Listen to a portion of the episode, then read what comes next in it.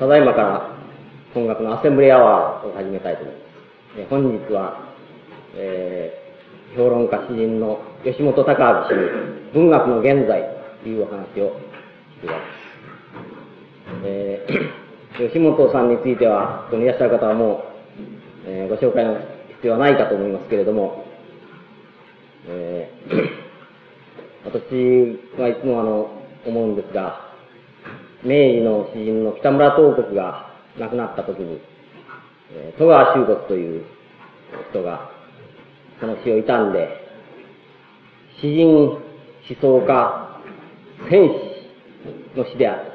というふうに言った言葉があります。えー、詩人、思想家、戦士。それは北村東国にふさわしいと同時に、あるいはそれ以上に、現代においては、吉本さんに誠にぴったりした言葉ではないかというふうに思うわけであります。えー、まあ、詩人として出発されて、戦争責任論から、言語論、共同体論、国家論、宗教論、まあ、心的現象論というのが今、お勧めになっている仕事でありますけれども、まさに現代における新しい意味での観念といいますか、思想、幻想の時代体系をお作りになりつつあるのではないかというふうに思っております。えー、まあ、今日のお話は文学の現在という題で、えー、現代日本文学論をなさる予定であります。えー、今朝、東京発6時24分の光で、ここにお見えになったということでありまして、朝非常に早く起きられたということを誠にもう光栄と言いますか申し訳ないというかそういう感じがしてありません。大変なご多忙の中を、こんなに山の中の、京都とはいえ、山の中の小さな学校のためにおいでいただいたということでございます。あるいは山の中の小さな学校であったがゆえにおいでいただいたんではないかというふうに思っているんですけれども、えー、関西には久しぶりにおいでになって、おそらく、あの、細胞久しい講師であるというふうに思っておられる方が多いんじゃないかと思います。えーこの、ちょっとあのお願いしたいんですが、テープレコーダーなどお取りになっている方がありますが、まあ、あの、それはいいんですけれども、その後ですね、あの、まあ、個人的にお気になる、再生してお気になるのは結構なんですけれども、あの、それでも、まあ、いわば、公の席とか、あるいは、あの、印刷などになさらないように、これは翔さんの方からも、そういうご希望もございます。これ、著作権の問題に触れますので、その点一つ、よろしく、あの、ご協力をお願いしたいというふうに思います。で、あの、ただいまからお話を伺いたいと思います。お話をしばらくしていただいた後、これ12時10分までがこの持ち時間なんですけれども、あとは昼休みでございますので、多少まあ伸びてもよいかと思います。後で多少質疑応答のようなことも決めたいと思ってそれではご清聴お願いします。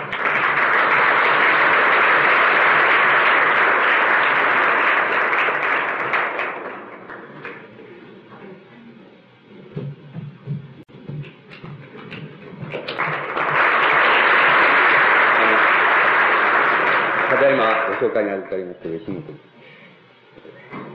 大変いい、いいところで、こう、羨ましい環境だというふうにして思います。え今日はあの、文学の現在っていうあの、テーマでお話しするわけですけれども、ここ何年かの間、ちょっとその、現在とあの、こう、に見つかるその文学のことでは、あの、古典の、こう、世界みたいなのにこう入って、えー、いたもんで、その、うん、どういうふうに入って、どういうふうに、こう、出たらいいかっていうようなこと、出て、こう、ここへ、つまり文学の現在っていうのに到達したらいいのかっていうことを少し、あの、考えたりしたもんですから、その、そういうその、脈絡をその、つけえー、られればつけながらのお話ししてみたいと思います。で、あの、まあ、古典、えっと、古典の世界っていうのは、あの、皆さんもきっと、あの、読まれると大抵そういう体験がどっかに体験といいますか実感があると思いますけれども、えっ、ー、と、なんか古典の世界に入っていくと、その、うん自分のこう、視野がだんだんこう狭くさせられ、そして、その立体的に生きているその、えー、この現実がここにあるとすれば、その、だんだんだんだんその平平面の中にこう、えー、閉じ込められていくような感じ、実感っていうのを、あの、伴うわけです。で、この実感っていうのは一体どこから来るのだろうか。つまり、これ明らかに現在にいながら、あの、過去に、えー、こう、えー、書かれたその作品の世界に入っていくので、で、どうしてもそういうふうに、あの、うん、こう、平面の中に閉じ込められてしまうっていうのは、そういう実感っていうのをあの伴うんだっていうふうに思われます。これこれを、あの、どうやって逃れるかっていうふうに考えた場合、え大抵は、あの、えー、古典の作品の中からこう、いや、作品の中から主な、その、パターンっていうのを、現在にこう、持ってきてしまいまして、引き寄せてしまいまして、そこで、まあ、もう一度その、古典の世界を組み立てるっていうのは、そういうやり方をしますと、その、息苦しさっていうのは少し、つまり平面の中に閉じ込められてしまう息苦しさっていうのは、少し緩和されるわけです。で、あの、しかしおそらくそのやり方っていうのは、あの、えっ、ー、と、本当ではないので、どうしてもこの平面の中に閉じ込められてしまうっていう感実感っていうのはちょっと大切にしなきゃいけない。で、あの、そういうふうに閉じ込められながら、どこからその、えっ、ー、と、なんて言いますか、現在に引き返してくるかっていうのは、そういうその角度とか、その、返し方っていうことが、あの、問題になるんだというふうに思います。それ、その問題がきっと、文学の現在ということにつながる問題の一つであり得るんじゃないかというふうに思います。例えば、それはあの、具体的にどういうことかっていうふうに考えてますと、うん、あの、えー、まあ、中世な中世っていうとってる、中世にその、えっ、ー、と、後鳥羽院っていうその天皇がいまして、これ歌をも読みますし、向こうにも強いっていう天皇で、その、うん、まあ、あの、幕府に、あの、えっ、ー、と、挑戦して、そして、島流しになっちゃうっていう、そういう、あの、天皇ですけども、あの、その、後鳥羽院っていうのが、あの、歌に、えっ、ー、とね、あの、見わ、えっ、ー、と、見渡せば山本霞む水瀬川、えっ、ー、と、夕べは秋と何思いけんっていう、その、歌がある、例えばあるわけです。と、なぜこんな歌をあげるかっていうと、昔、あの、皆さんと同じ年齢ぐらいのと、安田与十郎っていう人の、あの、言葉園っていう本がありまして、それの中で、非常に愛称歌の一つであるし、名歌の一つであるっていう評価がなされているわけで、現在もおそらくそういう評価があるんじゃないかっていうふうに思われますので、まあそれを例に挙げるわけですけれども、あの、この歌いい歌だっていうふうに、あの、なぜいい歌だっていうふうに読めるかって言いますと、その、えっ、と、ゆ、ゆ、ゆうべは秋と何を思いけんってゆうべは秋とっていう表現の仕方っていうのが、あの、非常にポイントになるわけです。で、このゆうべは秋とっていうのは、あの、ゆうべは秋とっていうのは、あの、この現在、現在に引き寄せて言いますか、現在読みますとね、つまり深読みすることができるわけです。で、どういう深読みかっていうと、あの、なん、なんて言いますか、うん、なんかね、夕べって、夕べっていうのはあの、つまり夕方っていうことですけど、夕方っていうのをこう一種擬人化して、その夕方っていうのと秋っていう概念とは、秋っていうのが、まあ、いわばその対話を交わしてるみたいなね、そういう、あの、深読みができるわけです。で、この深読みができるために、おそらくあの、大変あの、耳障り、それから口触りっていうのがいいし、またあの、非常に感性的に言って、あの、ゆうべあきとっていうのは、えー、あの、言葉があの、非常に現代的な、あの、暗喩、メタファーっていうものを構成しているっていうふうに読めるわけです、深読みすると。しかしあの、こ、あの、この読み方は、あの、明らかに深読みなんであって、あの、本来的に言えば、あの、ゆうべは秋とっていう表現は、きっとあの、清少納言の、その、枕草子の中の、つまり、あの、季節季節でその何がいいんだって、春は明け物がいいんだ。それで、あの、えー、夕べは秋がいいんだ。っていう、そう、そういうあの、えー、あの、表現がありまして、それは当時おそらく大変この、なんて言いますか、あの、流行り言葉みたいなものとして、その、ルフされていたんだろうっていうふうに考えられます。で、そうすると、あの、それをあの、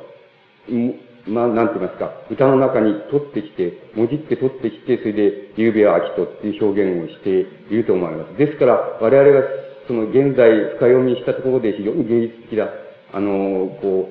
う、深読みができるわけですけど、本当はそうじゃなくて、あの、うん、こう、あの、山本からこう、霞んでこう、あの、川が流れていると、それで、それを見てると、その、あの、なんて言いますか、えっ、ー、と、ゆ、ゆうべは秋がいいっていうふうに人は言うけども、そうでもないよっていうことを言ってるんだと思います。そうすると、ゆうべは秋とっていう表現は、あの、今で言えば、なんて言いますか、あの、こう、なんて言ったらいいんでしょう、その、うんと、その、ず、まあ、頭痛、腰痛にサロンパスっていう、つまりそういうのと同じことなんです。つまり、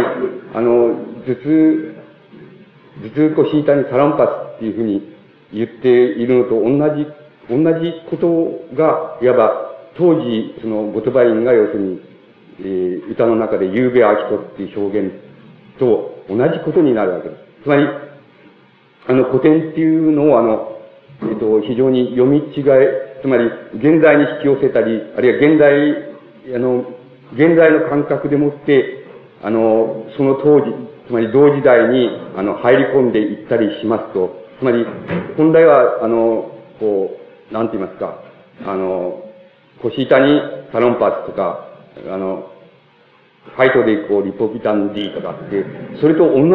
同じ、つまりそういう次元のもとで表現されている夕べ秋とっていう表現が非常に高級な、つまり、あの、つまり芸術的なメタファーに見えるわけです。そうすると、歌全体が非常に、あの、芸術的にに高度な、つまり高度なものをあの、狙、高度な感性っていうものを狙った、そういう歌のように読まれるわけです。で、多く、例えば古典が、あの、現在読まれる場合に、あの、多くそういうふうな読まれ方をして、それからそういう解釈のされ方をしてるっていうことは、皆さんが、あの、こう、ちょっと考えればすぐに、あの、出てくると思います。わかると思います。しかし、あの、えっと、この歌は、そんなに高級なことを言おうとしたんじゃなくて、あの、夕方、夕方は秋の夕暮れがいいんだっていう、その、そういうことを、そういうふうにルーされてるけど、そうでもないんだよっていうふうに、あの、こう、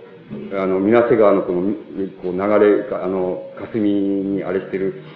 包まれたとあの、山際からこう流れてくる、その見てると、あの、その、夕方の景色っていうのは秋がいいんだよって言うけども、そうでもないんだよっていうふうに言ってるのであって、つまりそういう次元の歌だっていう次元で、あの、作られた歌だっていうことが、あの、わかります。つまり、あの、そういうことが、しかし、あの、もし、え古典っていうものを現代にすぐに引き寄せて、あの、構成しよう、再構成しようとしたり、それから、現在から、あの、現在、我々が持っている感性、それから、えっ、ー、と、えー、認識、そういうものを上げて、それで、そのまんまで、あの、古典の世界っていう、つまり同時代まで、この、くぐっていこうとすると、そうすると、いわばあの、非常に、あの、つ、いわば通俗的な意味で作られた歌っていうものが、あの、非常に高度な、つまり深読みができるもので、高度な芸術意識で作られた歌だっていうふうに思われたり、理解されたりするわけです。ですから、ここで、いわば、あの、古典の世界を、あの、理解するためには、いずれにせよ、ひとたびは、あの、つまり、立体の中から平面の中に閉じ込められてしまうっていう、その、息苦しさとか、その、虚しさみたいなもの、そういうものを、どうしてもその、くぐることが必要なんふうに思われます。つまり、それをくぐらないと、とてつもない解釈になるんじゃないか、っていうふうに思われます。そうしておいて、あの、問題はそれを、から出てくる出方っていうことだと思います。しっかりしてくるしっかりし方っていうことでもって、あの、古典の評価っていうことが、あの、決まっていくところがあると思います。それで、あの、そそういうふうに考えていきますと、それじゃああ、の、その時代から、つまり中世でしょうけど、中世から、中世から例えば、あの、未来が、つまり、現在に至るその未来っていうものが、どういうふうに見えただろうかっていうことが問題になるわけ、だろうと思います。しかし、これ、あの、この問題は、あの、つまり、未来は豊かであって、自分たちは、あの、の、つまり芸術的意識も、何もみんな貧しいっていうふうに思われていたかっていうと、これも必ずしもそうではないっていうことが言えます。つまり、この問題がいわば時代っていうことの問題だと思いますけども、あの、うん、あの、ある、その、ある時代、ある時代、つまり現在でもいいわけですけども、ある時代におけるその文学、芸術っていうものの、えー、芸術っていうもののあり方から、あの、これから先ですね、これから先の、それから先の時代が、あの、豊かに見える、つまり芸術にとって豊かな、あの、えー、時代だっていうふうに見えるだろうか、あるいは芸術にとって非常に閉ざされた暗いあの時代がやってくるっていうふうに見えるだろうかっていう問題が、あの、その時代時代のあり方って言いますか、その状況って言いますか、そういうものが決めるので、決めるので、必ずしも、あの、一筋、あの、つまり直線的にその、あの、同時代から、あの、えっ、ー、と、未来を見ると、あの、こう芸術にとってその非常に豊かな土壌が開けているっていうふうに見えるか、あるいはそうでなくてもう芸術として、あの、あの、抜け道のない、これから抜け道のない、あの、ことになっていくので、ちっとも豊かでもないっていうふうに見えるかっていうことは、その時代時代の状況っていうものが、あの、決めていくっていうふうに思われます。で、あの、もう、えー、あの、この問題をもう少しもう、あの、ちょっと根本的にっていうか少し本質的に言うためにもう少し遡って、あの、えー、この、えー、見まして、その神話が例えば、えー、神話が作られるその、なんて言いますか、古典、えー、古典のその、幼幼年期って言いますか、そういうものを、そういう時代っていうのを、またちょっと遡って考えています。見ますと、あの、神話、その、その時代まで遡りますと、あの、現在考えているよりも、いるのとはるかに違って、あの、言葉っていうものが、言葉っていうものが、あの、えっと、自分から離れないっていうこともありますし、つまり、あの、人間から話すことは、あの、話して、あの、こう、いわば対照的に見ることができない時代が、つまり、言ってみればもっとあの、平面に閉じ込められる、閉じ込められ方がもっと、こう、際どくなった時代っていうのを想定することができます。そうしますと、言葉がそういう状態にありますと、あの、えっ、ー、と、言葉の表現っていうものが、あの、えつまり自分と引き離したところで、自分はここにいて、あの、言葉は、いわば、あの、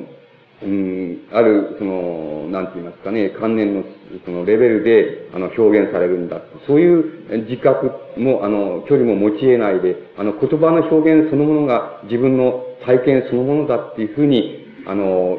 そういうそのものであった。つまり言葉が自分から分離されない、人間から分離されない時代っていうようなことを想定することができるわけです。そうしますと、その時代で表現されたものは、あの、すべてあの、なんて言いますか、あの、その時代の人間にとっては、あの、えっ、ー、と、つまり現実の体験と同じように言葉をたどることが、あの、やっぱり体験だっていうふうにあの、なされていただろうっていうことが、あの、そ、これは想定す、あの、推理する以外にないわけですけども、想定することができます。そうし、そうしますと、あの、神話みたいなものが、あの、高等無形な物語なんですけども、高等無形な物語ですけども、あれは言ってみれば、あの、えっ、ー、と、言葉に乗っかった人間が、あの、人間が言葉を話す、切り離す、自分から話すことができなくて、切り離すことができなくて、言葉に乗っかったまんま、あの、自分が体験した世界っていうのは、あの人間が体験した世界っていうのの、ものをあの、継承化したものが、あの、神話だっていう、あるいは神話的な行為だっていうふうに、あの、考えることができます。ですから、あの、実際にそういう体験を現実的にしたわけではないのですけれども、その時代の人間にとっては、あの、えっと、言葉の表現に乗っていくこと自体、そういうあの、言葉の表現でもって、その、えこう、なんて言いますか、旅行すること自体が、自体があたかもその現実の行為と同じように、あの、切り離すことができなかっただろう。だから、あの、そこを、それはすぐにその、まあ、現実の体験の通りし、な意味では真実じゃないんですけども、それだけども、そこに継承化されたもののどっかの核には、あの、その真実性っていうものが、あの、含まれていただろうっていうことが言えます。ですから、あの、神話っていうものを、あの、歴史的な事実っていうような風に解釈することも、またあの、えっ、と、これを、あの、口頭向けな、あの、なんて言いますか、作り話っていうふうに解釈することもできないっていうような、そういうなんか微妙な、あの、こう、各が、あの、その神話的な、つまり口頭向け、現在から読むと、あの、口頭向けな、あの、神話的な物語の中にその、含まれていると、その核をどういうふうに探すかっていうことがきっと、あの、神話学なら神話学とか、神話を探求すること自体の中の非常に大きな要素じゃないかというふうに思われます。で、あの、これ、こういうことは、あの、非常に、いわば原則的な、あの、原則的な言い方なんで、例えばその、古事記とか日本書紀とかっていう、あの、日本のその神話物語みたいなのがあるわけですけども、そういうものは、あの、非常に新しいものだって、今申し上げましたとことを、ことに該当させるためには、あの、新しく作られ、新しく書かれたであろうとか、新しく付け加えられたであろうっていうような表現をどんどんあの削っていかなければなりません。そうすると、あの、いくつかのパターンでは、あの、こう、いわば今申し上げました通り、神話的な物語自体があたかも現実的な体験そのものであったかのごとく、その見られる、そういうあの、えっ、ー、と、あの、そういう覚悟をあの、やっぱり探り当てることがあの可能だと思います。つまり、厳密に当てることはできませんけど、探り当てることは可能だっていうのも、ね、ただ、あの、現在残されているその古事記とか日本書紀とかっていうものがみんな古いもんだなっていうふうに考えたら、とてもその、あの、違うだろうっていうふうに思われるわけです。でも、あの、こう、ついでですからもう少しその先までもう少し遡って、もはや、あの、その、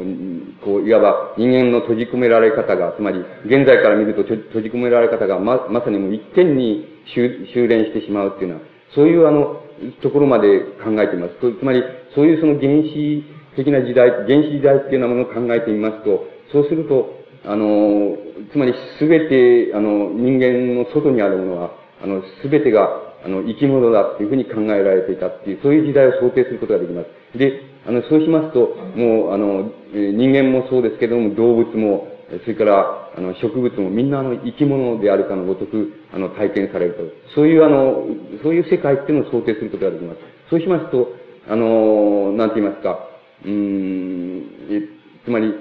えー、あの、すべてが言ってみればその擬人化されてしまうって言いますか。例えば、あの、何気なくその、通ってったらその、けつまずいた石とか、あの、その、あの、何気なくその、通っていったらそこにあったその、池とか、そういうようなものがみんなあの、生き物のように作用してしまう。あの、人間に作用してしまう。そういうあの時代を想定することができます。そうするとそういう時代まで、あの、行ってしまいますと、もはやあの、つまり現在、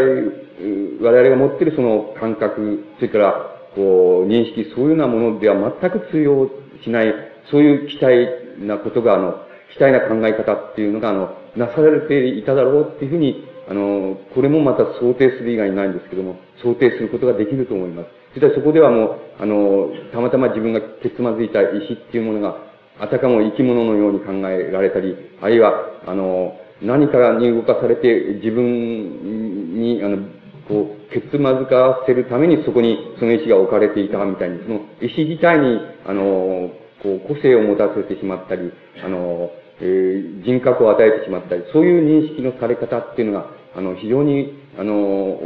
ルフされていただろうっていう、つまり人間っていうのはその感性的に言えば、そういう認識の仕方しかできていなかった、いなかっただろうっていう時代を想定することができると思います。そこへ行きますと、もはや、あの、現在の感覚からはもう、あの、もう点の中に閉じ込められたっていうような感じしかないわけで、その点の中に閉じ込められた時にはもう、あの、なんて言いますか、個性とか個体とか、そういうものは全然問題でなくなって、何か知らないけども、その、なんて言いますか、その、命があるものが、その、え、そこら辺に至るところに、山にも川にも水にも、あの、至るところにある。つまり自分がぶつかったことで、あの、人間がぶつかったことで、その人間にとって、あの、もし、あの、なんか切実な、こう関連付けができるとすれば、そのものは全てもう人格化されてこう考えられてしまう。それで、まあ、関係も、因果関係もずっとこう、引き伸ばして考えることができるっていうのは、そういう世界に人間が、あの、いただろうっていうことが、あの、想定することができると思います。で、そういうふうに想定されてしまいますと、あの、なんて言いますか、えー、あの、こう、なんて言いますかね、つまり、行為っていう、あの、現実の行為っていうものと、それから、あの、行為っていうものがあるとしますと、行為っていうものは、あの、手は手足を動かして、その、えー、あの、移動するみたいなことも、それから、先ほど言いましたように神話的な体験みたいな、つまり、あの、自分の、あの、意識の流れ、こう、心の流れ、観念の流れっていうものがそのまま自分の現実体験だみたいな、そういうふうなものが未文化な形で行為っていうのは行いっていうことが考えられるわけです。その段階では考えられます。それから、あの、なんて言いますか、ま、えっと、この、そういうつまり行為、行為っていうものが、あの、現実的な手足を動かす行為っていうようなものと、それから象徴的な行為って言いますか、つまり、あの、こう、い観念のこう体験だっていうのは、そういうものも、もう区別しがたいっていうのは、そういう、あの、なんて言いますかね、人間が行為、つまり行う行為、行為の流れの中にいるとしますと、その中で、あの、特に、なんて言いますか、あの、特に、つまり、あの、こ特に個人個人ではなくて、あの、つまり A なる人間にとっても、その B なる人間にとっても、C なる人間にとっても、あの、その行為、つまり、なんて言いますか、意識の、つまりあるいは観念のその行為と、それから手足を動かす行為とか、その、区別しがたいところで、その、えっと、A という人間にとっても B という人間にとっても C という人間にとっても、全部、あの、同じ、なんて言いますか、同じところで、なんて言いますか、こう、突っかかるものがあり、同じところで思考量を与えるものがあり、同じところで立ち止まらざるを得ないものがあるとすれば、それは、あの、えっ、ー、と、一種のその、なんて言いますか、その、えー、こう、行為の流れの中にある、その、こう、なんて言いますかね、えー、こう、淀みたいなもので、その、そこのところでは、あの、おそらく A という人間にも、とにも B という人間にも C という人間にとっても、あの、共通な、あの、何かが、あの、こう、取り出すことができるっていうことが、まあ、あの、こう、出てくると思います。当然出てくる、くると思います。つまり、あの、ある、例えば、ある道を通って、ある山の傍ら行った時には、こう、えっ、ー、と、こういうことにぶつかったとか、こういう、あの、精神、あの、心の体験をしたっていうようなことが、もし、あの、すべ、すべての人にとって共通だったとすれば、あの、そこは、非常に、あの、人間の行為の流れが、その、うん、なんて言いますか、滞る場所であって、で、滞る場所だっていうことは、万人、あの、すべての人に共通だとすれば、それは、あの、おそらく、なんて言いますか、繰り返し、繰り返し、そのことが、なんて言いますか、問題、あの、すべての人にとって問題になりおそらく、そういうものが、あの、まあ、あの、今も残ってす、残っ、形を変えながら残ってすれば、その、つまり、お祭りとか、あの、こう儀式とか、そういうものとして残されているものは、つまりそういう、なんて言いますか、行為の流れっていうものがどっかで万人にとってその、なんか滞る箇所があると。同一に滞る箇所がある。そういうものを、あの、そういう、こう、なんて言いますかね、滞る箇所を、あの、いくつかつなぎ合わせますと、まあ、一つのドラマができるわけですけれども、そのドラマっていうものが、おそらくあの、お祭りとか儀式と儀式とかっていうものの非常に骨組みになっていく、なっていくっていうのは、なって、あの、あの、現、現在までこう来ていると、変形されながら現在まで来ている。そういうふうに、あの、考えることができると思います。つまり、あの、そのことが、まあ、あの、一種のその、なんて言いますかね、こう、なん、あの、うん、こう、文学芸術にとって非常に最初にあるあの問題だっていうふうに思われます。つまり、あの、それ以上の問題っていうのはちょっと考え、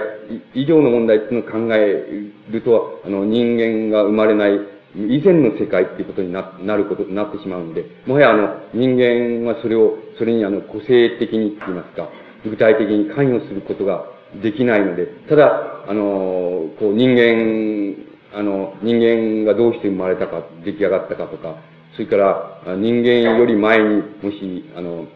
うん、天と地、つまり自然っていうものがあるとすれば、自然がどうして出来上がったかっていうのは、つまり、一種の、この、開闢神話って言いますか、そういうようなものになってしまうので、そこではもはや、あの、なんて言いますか、その、そこ、誰もそれは体験することができないので、あの、もちろんその、原始人にとっても体験することができない。ただ、あの、原始人が自分がなぜ存在したかっていうようなことから逆に、じゃあ、えー、天と地はどうして存在したかっていうようなことを逆に作り出していく。それが、いわばあの、えっ、ー、と、どの神話でもきっと、その関東にやってくる、その、その、まあ、えー、こう、天地開闢神話とか、その、えー、と、あの、宇宙開闢神話とかっていうようなの、天と地はどういうふうにできたかっていう、こう、ものが先に来るわけですけども、それはおそらくそういうふうにして作られたんで、それこそはあの人間が少しも関与することはできないんだけども、あの人間が存在している限り、あの、その前に、その前に自然が存在してた。その、そうすると自然はどうやってできたんだっていうことに対する独特のその解釈、あの理解の仕方っていうのが、その、開闢神話とか天地が、その、始まったのはどういうふうに始まったかみたいな神話の、その、こう、由来だっていうふうに、あの、考えられると思います。もはや、あの、そこまで、あの、遡ってしまえば、あの、もう、もう、あの、遡りようはないわけで、あの、そこがおそらく、あの、あらゆる、なんて言いますか、うん、言葉による表現、行為っていうようなものの一番最初に、あの、やってくる問題じゃないかっていうふうに思われます。あの、えっ、ー、と、に、まあ、具体的に日本の神話で言えば、それは、あの、天、天地が、あの、天地が生まれた時に、えー、生まれた時にできた神様っていうのがいて、それ、その神様っていうのが、あの、神様っていうのは、えっ、ー、と、その、日本語の表現ではその、神話でその、一人神っていうふうになってます。一人神っていうのはセックスがないっていう神だっていう意味だと思いますが、あの、一人神って言うんで。一人神からずっと来て、で、えっ、と、イザナギ、イザナギみたいなその、男女神が、あれして、その、こう、男女神が生まれてくるってなことになるわけですけど、つまり、その場合の男女神が生まれてくるところと、それから、一人神っていうものが最初に生まれてくる。そのそのいわば、なんて言いますか、その落差と言いますか、その空白っていうものを時間として考えれば、それがおそらくあの、えっと、非常に古代人たちがその自分、あの人間が発生した時と、自然が、あの、それ以前にあった時と、あの、その、どれだけの、つまり時間的な落差があるのか、つまり時間的な、あの、隔たりがあるのかっていうことの、原始、あの、つまり古代人ないしは、その、未開人の、なんて言いますか、頭の中で、このあるその時代的な隔たりっていうものが、あの、まあ、神話で言えば、一人神っていうものと、あの、こう、あの、男女神っていうものが初めてできた、そういう時代との隔たりとして、あの、理解されていただろうっていうようなことが、あの、あの、言えると思います。で、あの、こういう、つまり、そういう状態、それ、それ以上に遡ることはもはやできないのですけれども、あの、その状態と、その状態から、あの、現在っていうもの、現在っていうものにこう帰っていこうとする場合に、何を、つまり、何を、こう、よりどころにして帰ってくることができるかって言いますと、それはあの、一つはあの、えっと、人間っていうものがあの、つまり、あの、言葉、あるいはその、えっ、と、自分を取り巻いている世界っていうものから、人間っていうのが失墜したっていうことなんです。失墜したっていう意識だと思います。逆に言えば、あの、こう、人間が、あの、自分と隔たったところにしか、あの、世界っていうもの、あるいは、その言葉っていうものを考えることができなくなった。その、いわばできなくなった度合いっていうものをどういうふうに測っていくかっていうことが、あの、現在っていうものを捕まえる場合のえっと、ひとたびつまり、あの、つまり、こう、古典の中に入っていって、そしてそこから現在っていうものを、あの、どうやって出てきたら捕まえられるかっていう場に、こう、握って、あの、話さなければいいっていうのは、つまり、あの、言葉とかの世界っていうもの、それからあの、我々がどれだけ失墜しているか、あるいはどれだけ隔たってしまったかっていう、その度合いっていうものを非常にうまく、あの、測れるならば、必ずしもつまり、文学史的な、つまり文学の歴史的な経緯をたどることによって、つまり、経緯をたどることによって、例えば千数百年の間に、こういうふうに文学は変化しましたっていうふうに、つまり文学史としてそれを把握するっていうことじゃなくて、もしも、あの、確実に、あの、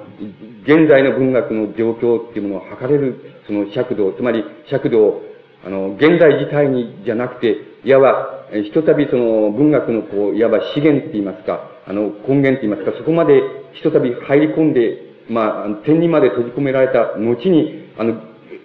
返すことによって、そこから引っ返すことによって現在を把握するっていうようなあの、把握の仕方がもし、あの、必要だとすれば、その把握の仕方は、あの、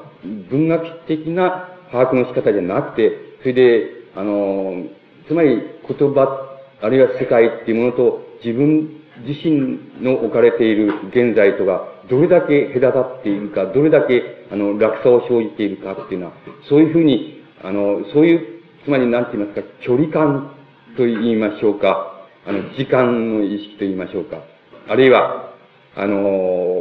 この空間の意識でもいいんですけども、そういうものをうまく、非常に正確につかめるならば、あの、おそらく現在っていうものが、あの、つかめるって、つまりそういう仕方で、あの、つかめることを今、意味すると思います。それは必ずしも文学、あの、知識として文学史を、あの、文学史としてあの、辿るっていうようなことで、あの、獲得する必要はないので、もし直感的であろうと、あの、理知的であろうと、とにかくその落差、つまり言葉世界っていうものと自分自身の現在とがどれだけ隔たっているか。つまり、あの、観念の行為っていうもの、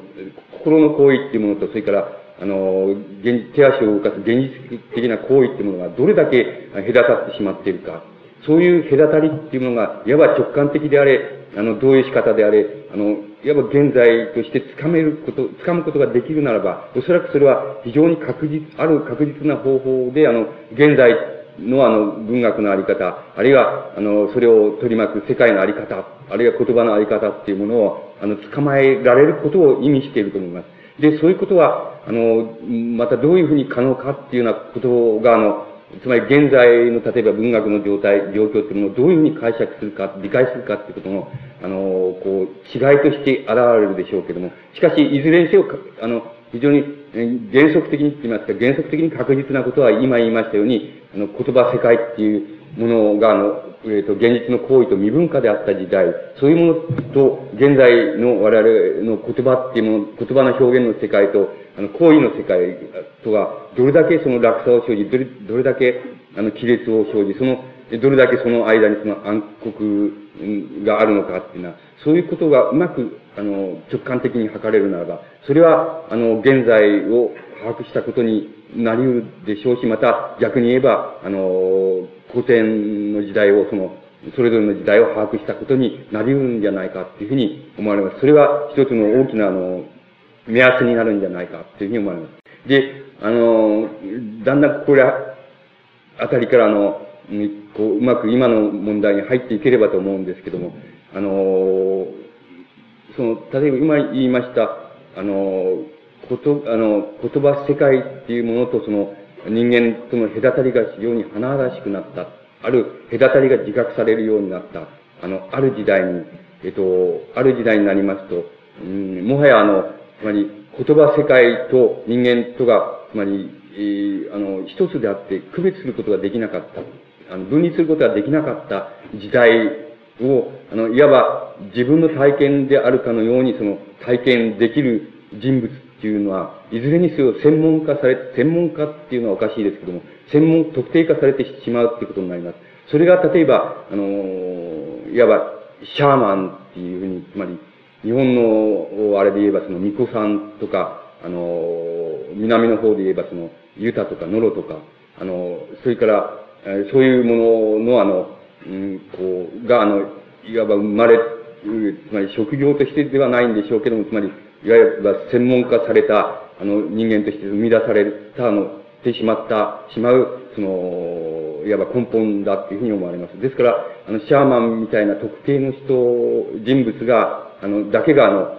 うん、言葉と行為が、あの、現実的な行為がまだ未文化であり、世界と自分とが未文化であって、しかも、えっと、どっかに、あの、命が潜んでるみたいに、その考えられた時代に、その、入り込むことができる、その、専門的人物が必ずそういうふうになってくると、生み出されてくるわけです。で、生み出されてきて、それは、こう、普通人、普通の人、そういう、もはや、そういう体験をできない、そういう人とは、あの、別に、あの、区別されることになります。類別されることになります。で、このシャーマンっていう、それで、もし、あの、日本の、あの、なんて言いますか、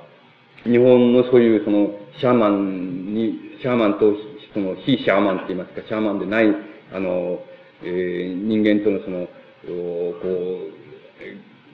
区別っていうものが、区別っていうものにあの、日本の特徴があるとすれば、あの、一つはその、えっと、日本のシャーマンっていうのが、えっと、多く、多く、その、当初はその女性であっただろうっていうことです。で、あのそういう、そういうことと、もう一つは、つまり、シャーマンと非シャーマンっていうものが、シャーマンじゃない人間とが、あの、の区別っていうのが、あの、それほど明瞭でなかっただろうっていうことが、あの、非常に特徴だと思います。ですから、あの、普通のただの人って言いますか、シャーマンでない人間も、ある特定の場所で、あの、場所に集まって、先ほどで言えば、その、えー、こう、何か、この引っかかるところ、引っかかる自然のとこ場所でもいいんですけども、あの、そういうところに、えー、シャーマンでない人間が集まって、そして、あの、まあ、こう、お祭りの、みたいな行為みたいなものをやりますと、そこで容易にその瞬間だけは、あの、シャーマンと同じ状態になり得るっていうようなことが割合に、あの、日本の場合には容易であったんじゃないかなっていうふうに思われます。そそういうことと、あの、えおそらく、はじめあの、女性がシャーマンであっただろうっていうことが、あの、日本の場合に非常に特徴的なことだっていうふうに、あの、考えられます。で、ですから、うん、神話で言えば、その、うん、ちょうどその、えっ、ー、と、なんて言いますか、その、アマテラスとその、えー、弟であるサノーノっていうのがいて、で、あの、一方がその、シャーマンであり、つまり女性のシャーマンであり、その、まあ、五択線に従ってその、地上の政治が行われるっていうのは、そういう形態っていうものが、あの、えー、神話の非常に核にあるわけですけれども、それはあの、日本を含めて、その東南アジア、つまり南シナ、えー、それから、えっ、ー、と、その南方の島っていうものは、そういうところに共通な、つまり、あの、こう、神話の型があるわけですけれども、その、それはあの、つまり、えっ、ー、と、洪水神話みたいな、洪水神話みたいなもので、あの、ある、ある時にその、大洪水が起こって、すべての人々がその、もう何もかも押し流されてしまって、それで、その時に、あの、兄弟、つまり兄弟って言っても異性の兄弟ですけど、異性の兄弟だけが残された。で、その異性の兄弟が結婚して、それで、あの、それから人間がだんだん増えていったっていうのは、そういう神話のその原型が、その、分布していますけども、おそらくその東南アジア、あの、南中国、それから南方の島々を含めた、そういう、あの、神話の、洪水神話のパターンっていうものが、中に日本の神話っていうのもまた含まれて、えー、あの、気象では含まれるだろうっていうのもあります。そういうところが、おそらく日本のシャーマンっていうものの特徴なわけです。で、あの、もう一つその特徴的なこと、えっ、ー、と、それに伴う特徴的なことを言いますと、その、うんと、男性のシャーマンっていうのは、つまり、あの、アジアでも北の方に、その、あるわけですけども、あの、あの、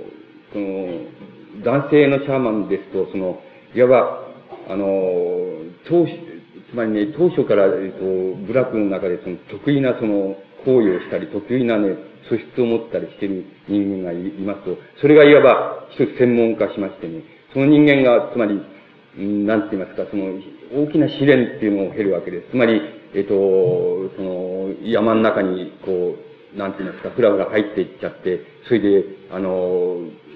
なんて言いますか、こう、植え、植えたり、その、植えてはその、好みを食ったりっていうのは、それで、まるで何か、つまり、こう、無限の中にいるのかなんかわからないような、そういう、そういう行為をして、それで、もうげっそり痩せ細って、それで死んじゃう奴もいるわけですけども、あの、死、死なないで、あの、ある時に、そういうその行為から、とその目覚めた時に、つまり救済された時に、その人間がそのシャーマンとしてその機能するわけです。ですから、あの、一つのパターンはその男性のそういう北方系なんだの、北アジアなんですけど、北アジアのそういうシャーマンっていうのはそういう形で、つまり、あの、世界に対して自分、つまり、先ほど言いました概念で言えば、世界に対して、また言葉に対して、あの、自分自身を、極端、極端にあの、分離していくわけです。つまり、それと極端に分離対立していくわけです。そして、あの自分がもう、うん、常人では考えられないように、あの、こう、えー、森の中やその山の中にこうさまよって、それで、えこう、まるでわか、わけのわからない、その、あの、えっ、ー、と、こう、なんて言いますか、くる、あの、まあ、いわば狂った、その苦しい、そういう体験を一人に、その素質上してしまうわけです。で、あの、それは、その、つまりそういう行為っていうものの、あの、根本にあるのは、あの、世界から、先ほど言いました世界あるいは言葉から、あの、分離しているという意識を、つまり、普通の非シャーマンである人間よりも、もっと極端にですね、極度に突き詰めて、で、いわば苦悩と無限の中をそのさまよいある、ももちろん実際にも飢えたり、その傷ついたり、あるいは死にかけたりっていうようなことをしながら、あの、その、ある期間そういう体験をするわけですけども、その体験がいつ果てるとも本当はわからないんですけども、しかし、あの、少なくとも当初、つまり、えー、この当初のシャーマンでは、そういう体験をした後で、ある時、ある時ふとその正気に帰るって言いますか、普通の人の正気に帰帰って、つまりそういう体験をもう必然的にせざるを得なかった、そういう、そこからの解放されるわけです。その時、その人物がそのブラックならブラックのシャーマンとして機能し、また、あの、非シャーマンを指導していくっていうのは、ご託戦を垂れていくっていうのは、そういう形を取るわけです。で、あの、女性のシャーマンっていう場合、これ、えっと、多分その、南の方の系統なんで、南方系なんで、で、女性のシャーマンの場合にはおそらくあの、世界言葉との分離っていう、あの、分離をあの、自ら体験するっていうよりも、世界、あの、と言葉との分離の距離をですね、あの、自分自身でどうやって、あのつまり縮められるっていうようなことで、多分、あの、女性のシャーマンっていうものは、あの、えっ、ー、と、シャーマン足りうるっていうのは、足りうるその資格って言いますか、その、えー、資質っていうのを獲得していく、いくので、これはあの、世界言葉との分離の意識をその極端に突き詰めることによって、その、突き詰めてそこからその、何らかの意味で脱することによってシャーマンとなり得るその北方系のシャーマン、男性のシャーマンっていうものと、あの、おそらく違うのであって、あの、女性のシャーマンっていうものは、あの、えっ、ー、と、その、世界言葉とのその分離の意識っていうものを、あの、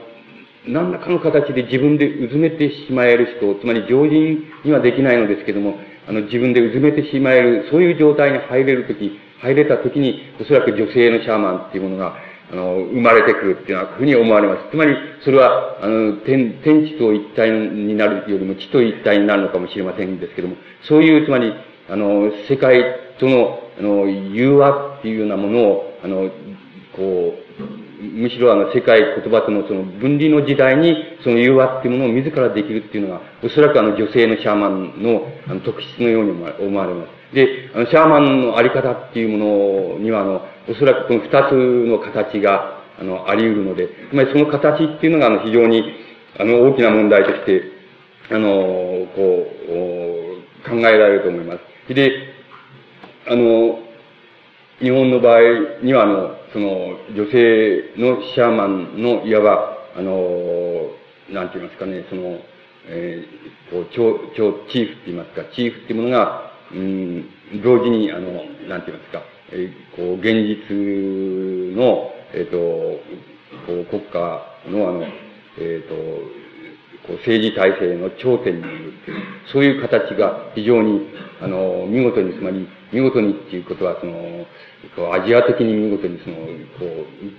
う、具現された、そういう歴史を持っていると思いますけども、で、シャーマンっていうものの機能っていうのはそういうふうに、あの、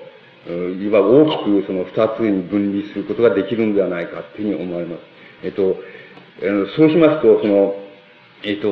もし、えっと、文学、えー、芸術っていうものの、現在の、その、なんて言いますか、作り手って言いますか、作り手っていうものを、あの、今言いました、つまり古典的世界におけるその、シャーマンっていうものに、あの、類似させれば、大変、あの、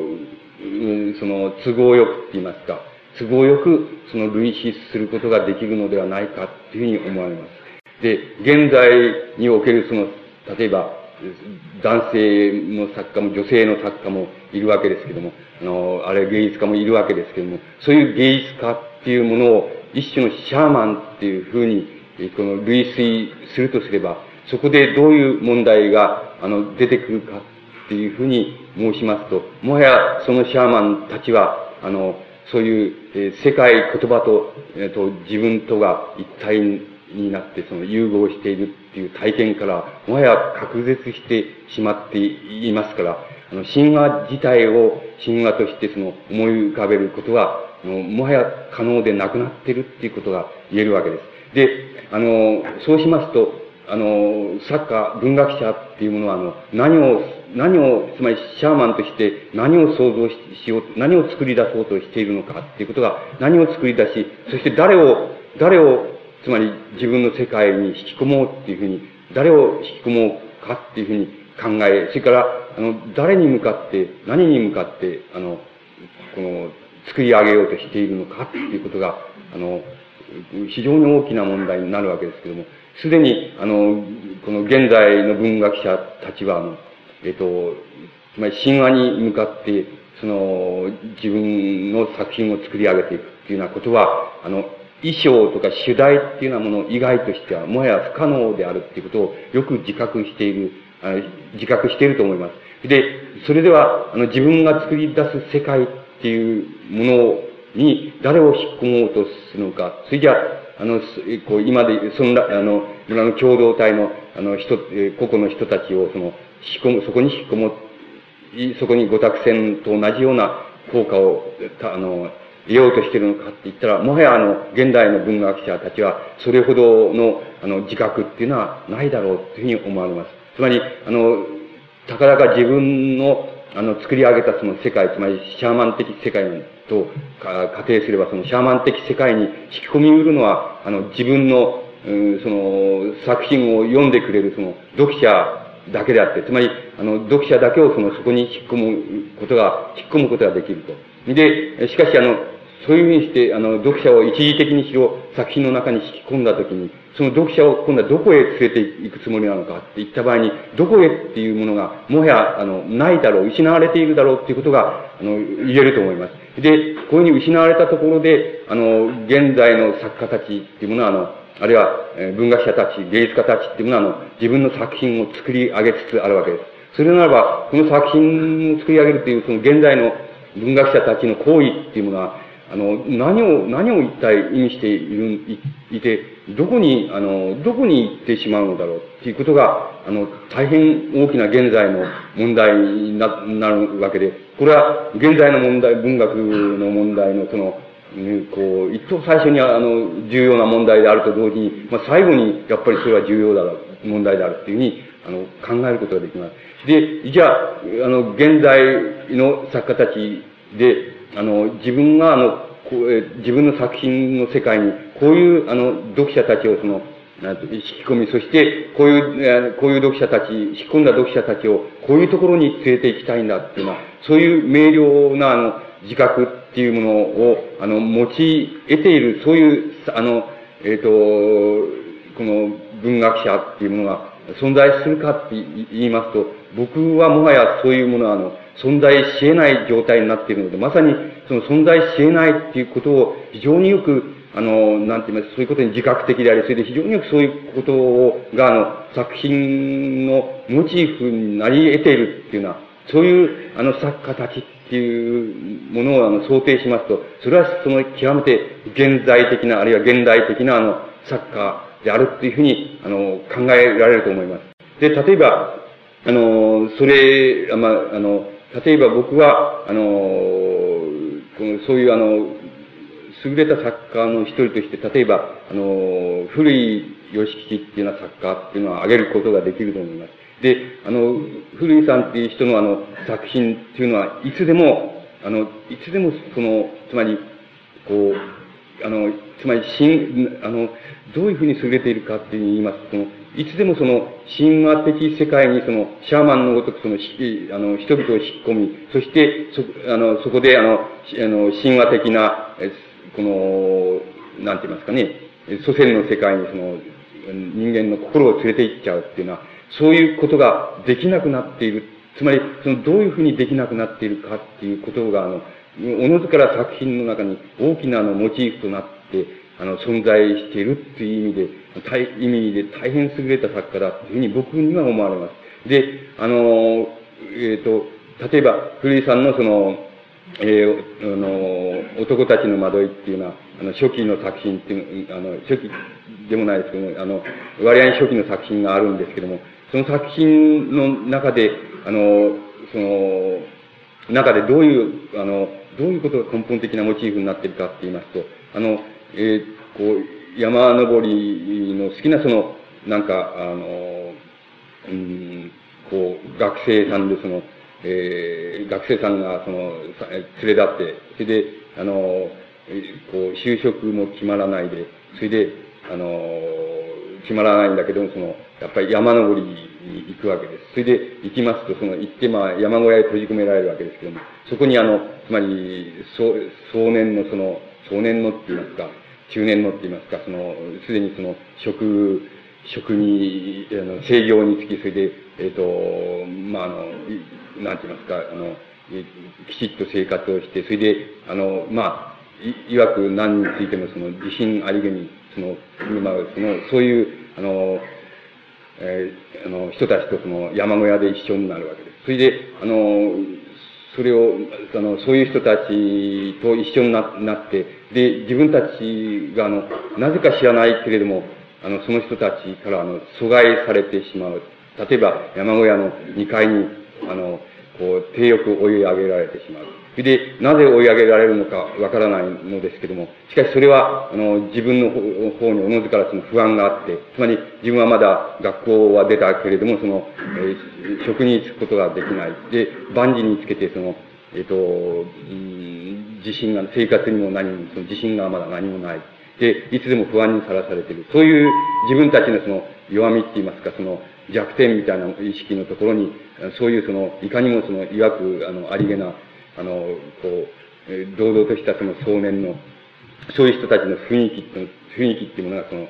圧迫感を与えるし、またそういう人たちは、あの、こう、自分たちを、こう、阻害してその、隔離してしまって、低欲その隔離してしまっているように見えるっていうことが、その非常に大きなあのモチーフになっています。で、そのモチーフになって、そう、え、います。そうすると、あの、そこで、あの、まさに神、その神話、先ほど言いました、その神話的世界っていうようなものとの類比で言いますと、つまり、そこでは古井さんがその、えっと、こう、なんて言いますかね、喚起できているって言います。この、呼び起こすことができている、あの、こう、世界っていうものは、いわば、えー、なんて言いますかね、この、たかだかその、しこうしゅ、えっ、と、就職して正常について、それ、それ相当にその自信ありげに生活している、そういう人たちの、あの、世界に対して、あの、その就職していない自分たちっていうようなものがどんだけ隔てられているかっていうようなことが、いわば福井さんが、あの、現代的に描いている、例えば、あの、神話的な世界っていうふうになります。つまり、神話的世界っていうのも、たかだか、つまり、えー、その、この、現在の社会でその、えー、就職していかにもその、えー、自信ありげにその、えー、生活している、そういうサラリーマンに対してその、まだその就職も定まらず、まあ、あの、学生たる身分は終わったんだけども、就職も定まらず、不安で仕方が、万事不安で仕方がないっていう、そういう人間にとって、どれだけその、制御につきその、えー、なんて言いますか、生活をこう、がっちりとやってる、そういう人間の世界っていうものが、どれだけの隔たりがあるかっていうことが、いわば、ことをその、いわば描き得てる、描いているのが、古井さんの、あの、いわばその、なんて言いますか、この、シャーマンとしてのその、えっ、と、この、なんて言いますかね、シャーマンとして成し得てることだっていうふうに、あの、こう、いわば類比させることができると思います。そうすると、あの、いかにもお粗末ではないかっていうふうに、これは、あの、なるわけです。つまり、いかにもお粗末な世界しか描けてないじゃないかっていうふうになります、えー、なるわけですけども、しかし、あの、おそま、あの、お粗末な世界しか描けてないっていうことは、まさに現代の、あの、世界っていうのが、あの、お粗末以外にその何者でもありえないっていうのは、そういうところを、あの、非常によく、あの、掴み得てるから、まさにあの、現代的にそれがお粗末なんだっていうことを、あの、描き得てるんだっていうふうに、あの、思われます。で、古市さんの作品には、その、終始一貫して、あの、その問題っていうのが、あの、うん、捕まえられているわけです。で、まあ、あの、えっ、ー、と、もう、もう一つ二つ例を挙げますと、その、古さんの作品の中で、その、例えばあの、こう、雪の下のカニなんていうその、えー、作品があります。で、これは大雪に閉じ込められたある地方のその、えー、町のあの、こう、世界を描いているわけですけども、そこで大雪に閉じ込められたあの人々っていうのは、あの、えっ、ー、と、毎日、あの、雪下ろしに暴殺されるっていう、あの、それで、暴殺されてるだけだと。で、あの、こう、しまいにあの、こう、なんて言いますか、その、こうトイレがこう詰まってきて、それを運ぶことができない。そうすると、野縁密かにその、えー、っと、自分の、あの、組取り、うちの組取りをやって川へ流す。そうするとその匂いがその、こう、雪に閉じ込まれた街にこう充満していく。で、あの、そういう、そうすると、そこで、あの、ああの、雪に閉じ込められたその街っていうのは、そこでいさかいが起こるわけですけども、そのいさかいの世界とその、いかにも雪に閉じ込められて、どうすることもできなくなっている、そういう世界っていうものは、あの、うん、こう、なんて言いますか、あの、こう、カニがその、なん、こう、うん、あの、ある世界の中で這いつくばって、そして生きているっていうようなことと同じようなことじゃないのかっていうふうな形になってきます。そうすると、あの、そこではもう、あの、雪っていうものが、つまり、これは自然なんですけども、雪っていうものが、あの、閉じ込めているものであって、その、閉じ込めているこの、いわば神話であって、そして、あの、そこの中で人々はどんなに滑稽に、それから、どんなに、えー、こう、這いつくばって、それでいさかいをしながら、その、閉じ込められているか。つまり、その、いわば、なんて言いますか、そのやっぱり距離っていうものが、あの、その距離っていうものが、あの、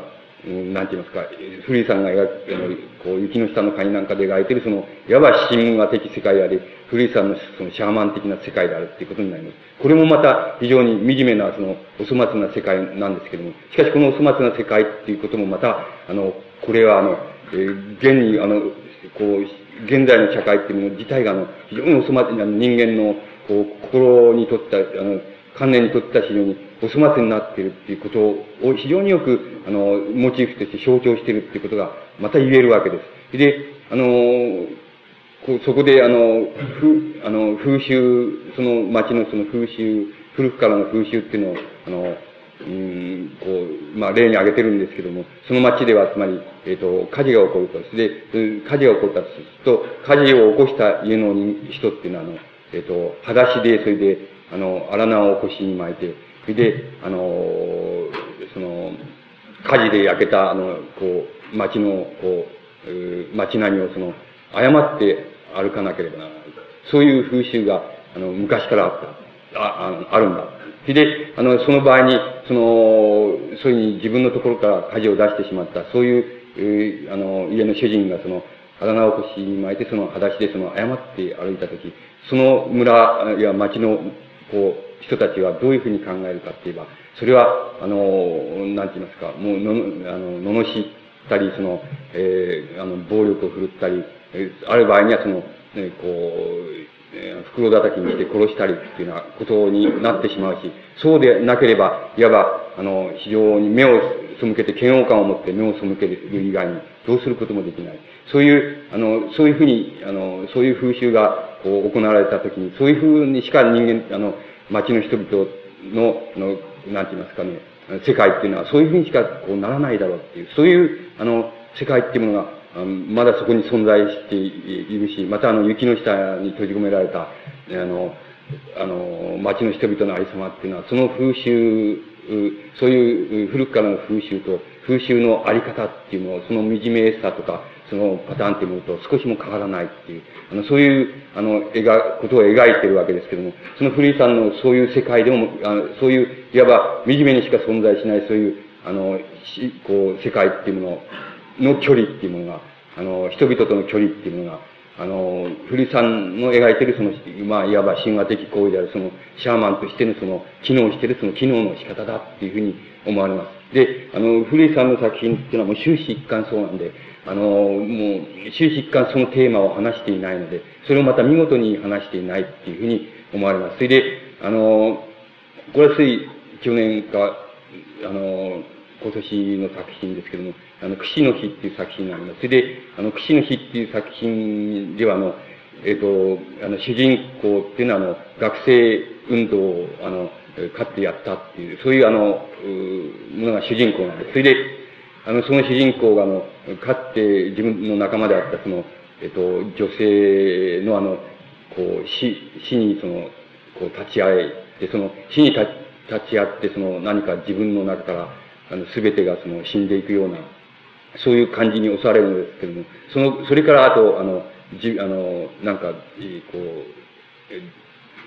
つまり、えー、人妻と、あの、恋愛に陥るわけです。それで恋愛に陥って、その恋愛の、まあ、えー、いかにもありそうな、その、まあ、息苦しさみたいなのを、こう、えー、体こう三角関係の息苦しさみたいなのを体験しながら、あの、まあ、あの、アパートの、あの、一室にその、えー、その、出てきちゃったそのサイクルと一緒にその、えっ、ー、と、住む、同棲していくっていうのは、そういう、それだけの、あの、ことが描かれているだけなんですけども、あの、この、古井さんの描き方によれば、その主人公っていうのはちっとも、あの、非凡な人間として描かれてないので、もう非常に、平凡な人間とが、平凡に、な感じ方をしながら、平凡に、あの、え、そういう事件に、あの、巻き込まれて、そういう事件を、まあ、自分なりにその処理していく。それだけのことなんで、えっ、ー、と、どこにもその、なんて言いますか、不可解なところも何にもないんですけども、しかし、あの、そういうふうに描きながら、あの、古井さんが、つまり、非常に見事だと思われるのは、あの、これは、あの、現実の社会の枠組みではなくて、あの、現実の社会についての、まあ、あの、ある考え方だと思いますけども、古井さんの考え方だと思いますけども、そういう社会の考え方っていうものを、あの、一つの、なんて言いますかね、架空の枠組みとしますと、あの、その中で、あの、こ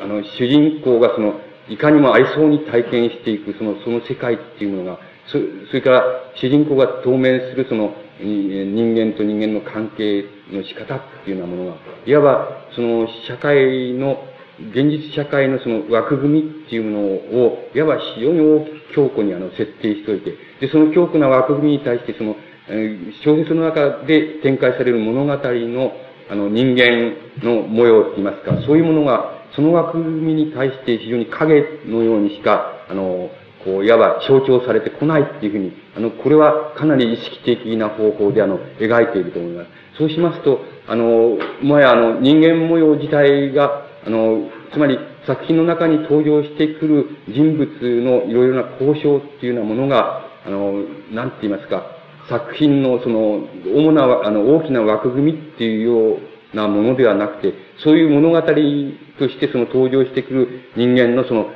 関係の仕方とか、あの、交渉の仕方っていうものが、あの、それ自体が影であって、それから、わかりませんけど、作品を限定しているある一つの枠組みがありまして、それは、あの、古井さんの中にある枠組みだと思いますけども、その枠組みがありまして、あたかもその枠組みの方が、あの、そんなことはちっとも具体的には描かれていないにもかかわらず、そこ、その方が、あの、リアルであって、つまり現実的であって、あの、作品の中ではまさに、あの、こう、物語としては描かれている、そういう登場人物たちの交渉自体が逆に影のように、あの、あの、なんて言いますか、えーこう描かれ、あの、こう読めるって言いますかね、影のように体験されるっていうのは、そういういわば、あの、なんて言いますかね、逆さまの対応の仕方っていうものを、あの、言ってみれば作品の中で、あの、実現しているように思われます。で、この、あの、仕方っていうのはなぜ、あの、なぜ現代、優れて現在的かって言いますと、あの、いわばそこで、あの、なんて言いますか、一般的にその文学が描きうる、あの、現在のつまり、あの、個性、個々の人間が個性のない、その、いわば、なんて言いますかね、マスとしてしか理解できない。しかも、しかも、マス自体もその、もう拡散してしまってどうすることもできないっていうのは、そういう世界を描くには、いわば、あの、マスとしての人間っていうのを捉えていくっていうような捉え方っていうのが、まあ、あの、作品の中で普通なわけですけども、古井さんはおそらくそういうふうに意図してないので、あの、こう、いわば物語、作品の物語の展開としては、あの、それぞれ登場人物のその動き、それから関係の仕方、交渉の仕方っていうのを描いているのですけども、そういうふうに描きながら、しかもそれを、いわば影の部分に、影の役割のところに、あの、置い、あの、置いてしまって、そしてむしろ、あの、作品を漠然と限定している世界っていうものを、それをいわば非常に強固な、あの、リアルな、逆にリアルな、その、なんて言いますか、あの、リアルな世界のごとくその浮かび上がらせるっていうのは、そういうやり方をしてるっていうことが、非常に、そういうこう、逆さまのやり方って言いましょうか。そういうやり方をしているっていうことが、非常に言ってみれば現代的だっていうふうに思われます。なぜならば、あの、これはあの、つまり、現代、これは、あの、なんて言いますか、現在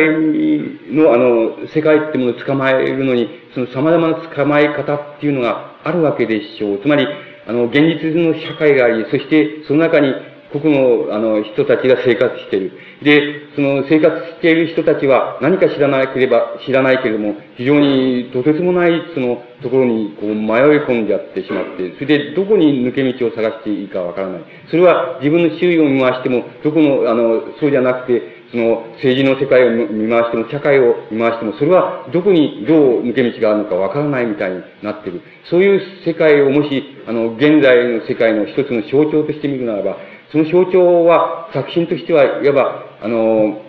なんて言いますか、その、象徴自体として描くことは、ことは、あの、できるわけです。しかし、あの、古井さんはそれを取っていないので、あの、非常に、あの、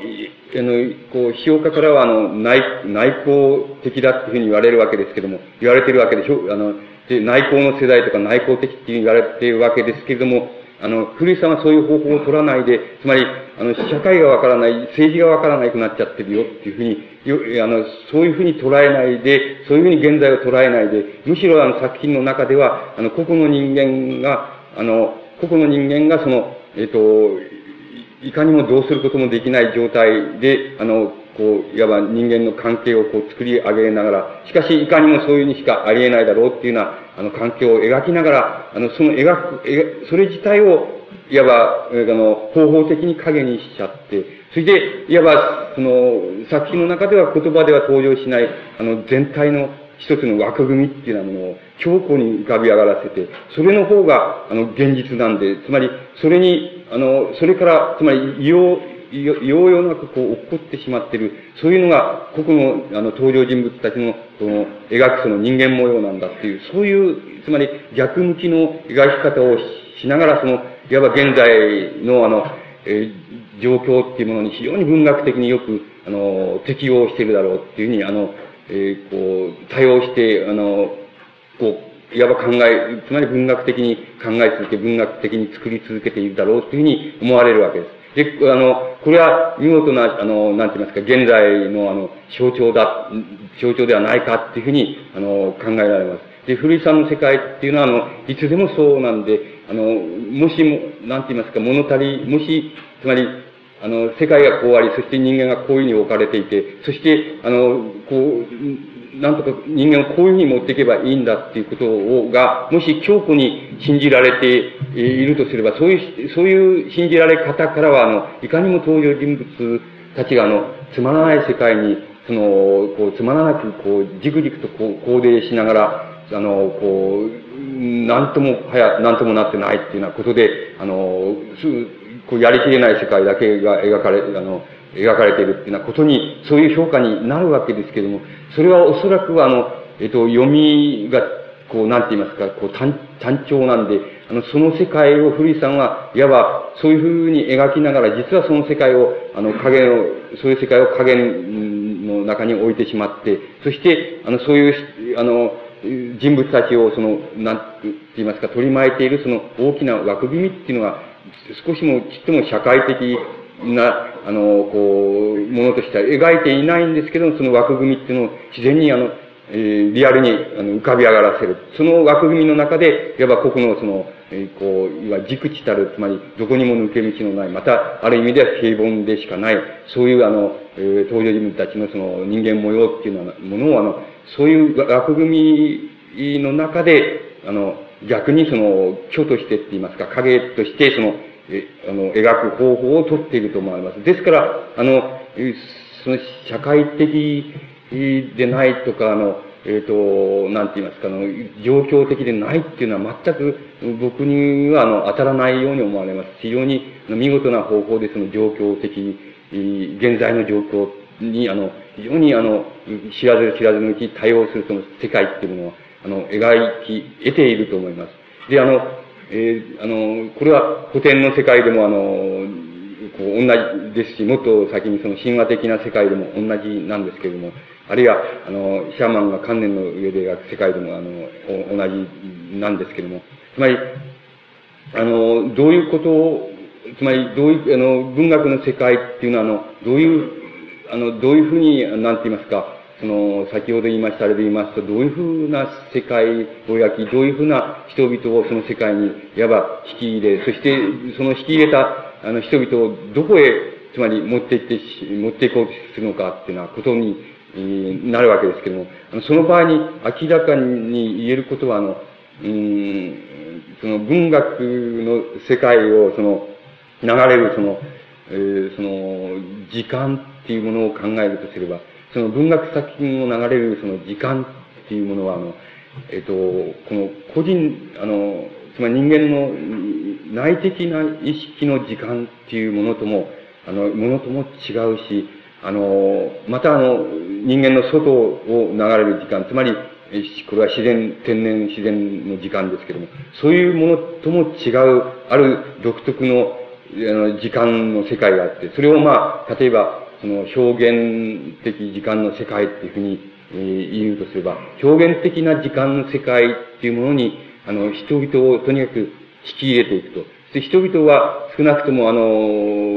どういう時間体験をしているかって言えば、あの、それは個々の、その、意識の内部を流れているそういう時間体験と、それからいわばそれを取り巻いている世界の時間、自然時間の時間体験っていうものをしながらその現実にあの、存在し続けているわけですけども、あの、そういうふうにしか存在してない、あの、人たちを、つまり表現の時間の世界に、あの、ひとたびは引き入れていって、で、その表現の世界のある時間体験を、あの、させた上で、それから、うん再び元の、あの、時間体験に人々を返していく。で、それがおそらく文学の、あの、世界、作品の世界を流れている、その、えー、その、時間で体験でありますし、またあの、えー、作者っていうものが、あの、意図しようとしている時間体験だっていうふうに、あの、まあ、言うことができると思います。そうすると、あの、神話的な時間体験、あるいは神話依然的な時間体験っていうようなものは、言ってみれば無時間、つまり無時間の体験だっていうことになるだろうと思います。つまり、時間、つまり、こう、あの、宮沢賢治の作品の中にその、うん、眼形だって眼象だって、時間のない頃の夢を見てんだっていうような、あの、言葉がありますけども、つまり、天然自然っていうものにもし、あの、時間体験っていうものが想定できるとすれば、あの、天然自然の時間、あの、時間は、無時間、時間、流れない時間っていうふうに、あの、いつまでもその、あるだろうっていうふうに、あの、そういう理解の仕方をすれば、あの、神話的な世界っていうものは、大なり小なり、あの、無時、あの、流れない時間、あるいはその、ゆるくしか、あの、ゆるくしか、あの、流れない。しかし、ゆるくしか流れない代わりに、あの、すべての人々にとって、あの、ある共通の時間体験っていうようなところに、あの、も、あの、こう、持っていくって、そういうところに描かれた世界が、例えば、神話的な世界だと思いますけれども、あの、そういう、あの、時間体験っていうものを、あの、現在、あの、違う体験、つまり、現在人々がしているその時間体験、つまり内的意識としても、あの、えー、こう、外を取り巻いている、えー、こう、社会を流れている時間、あるいはその政治を流れている時間、あるいは地域を流れている時間っていうのは、その、そういう時間とも違った世界の時間体験に、あの、個々の人々を連れていく。それで連れて行って、本当ならば、あの、時間のない頃のつまり夢を見させた上、つまり時間のないところに、あの、人間を持っていった上で、そしてそれを、それからまた元の、え現実の時間体験に読者を戻していくっていうのが、きっと、あの、文学にとってある一つの、まり、典型的な理想なんでしょうけれども、すでに、あの、その時間のない体験、あるいは時間が緩く、緩く、しかし、あの、共同、共同に流れていく、そういう時間体験の中に、あの、読者を引き入れていくっていうことは、もはや、現在の文学では、もう絶対にと言っていいほど不可能なんで、で、その不可能なところで、あの、あのこう不可能なところで得意な、つまり独特な時間体験をさせた上で、いわば読者っていうものをあの自然に放り出してしまうっていうような風に、しかあの、現在の文学はでき、あの、できていないっていうふうに、あま、また可能でないっていうふうに思われます。で、その、ひとたびそういう表現の時間体験に読者を引き入れた上で、なんら、この、いわば、なんて言いますか、そういうきついって言いますか、あの、ごつい言葉を使えば、その、何ら、その、責任なく、その、つまり、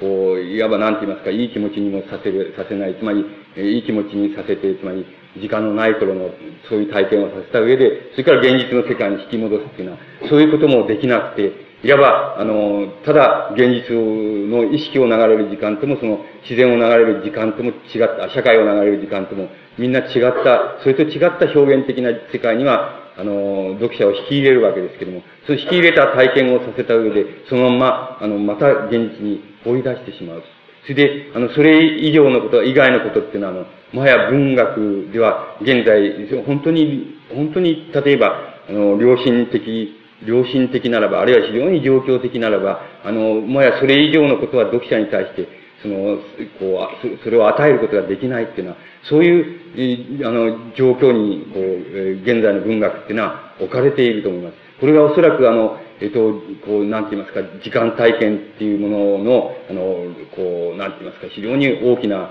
あの、現在の文学が持っているその大きな矛盾なんだって、あの、どうしても気持ちがいい、つまり、あの、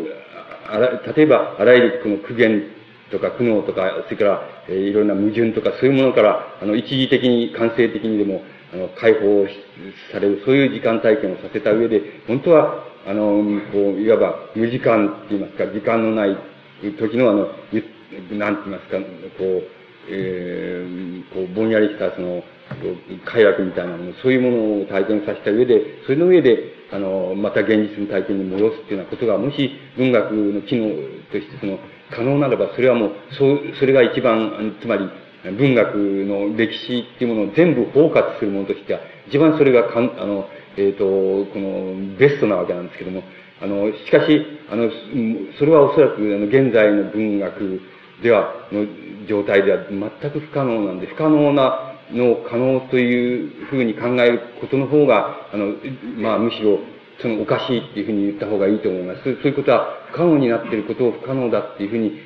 こう体験させるっていうのは、それ以外に、まあや文学っていうものが、こう、現在ありえなく、こう、あり方がありえなくなっている。で、もし、これを、あの、安、こう、安直に飛び越えようとすれば、ただ、素材または主題として、その、えっ、ー、と、神話の世界を持ってきたり、あるいは古典の世界を持ってきたりっていうようなこと以外にはとても、あの、可能でない。で、主題または素材として、そういう世界を持ってくるっていうことが、あの、それほどの意味があるかっていうと、それほどの意味は僕はないと思います。文学にとってはそうじゃなくて、いわば体験的な無時間っていうようなもの、あるいはゆったりしか流れない時間っていうようなものを表現として、その、実現するっていうところにしか、あの、文学のいわば本領っていうのはないので、あの、そういうふうに考えていったらば、あの、素材また主題としてその、時間のなかった頃の世界、あるいは時間の緩かった世界っていうのは、そういうものを、あの、うん、描く、あの、そういう世界を描くっていうことは、まあ、ある、あの、限定付きの、あの、こう、意味しか持ち得ないだろうっていうふうに思われます。それで、むしろ、そういう、そういう世界っていうのは実現不可能になっているんだっていうようなことつまり体験不可能になっているんだ。少なくとも文学の表現としては体験不可能になっているんだっていうことを、むしろ文学作品として、あの、一人でに体験させるっていうことが、おそらく優れて、あの、現在的であるし、優れて状況的であるっていうふうに、あの、思われます。つまり、えっ、ー、と、この問題っていうのは、あの、現在の、例えば、あの、割合に優れた作家っていうものを、あの、それぞれ、あの、なんて言いますか、個性的ではありますけども、あの、一様に捉えている問題のように、もらえ、問題であるかのように思われます。え、例えば、あの、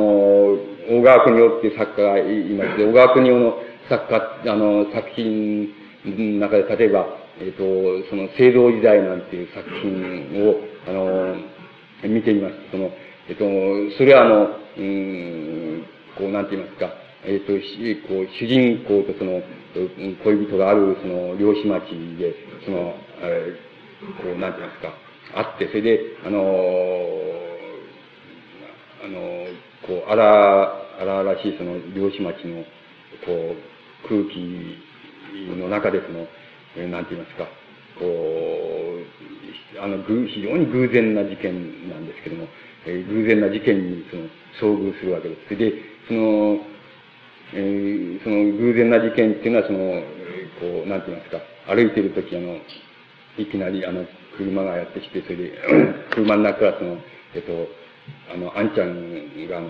えー、この、降りてきて、それで、あの、主人公は、まあ、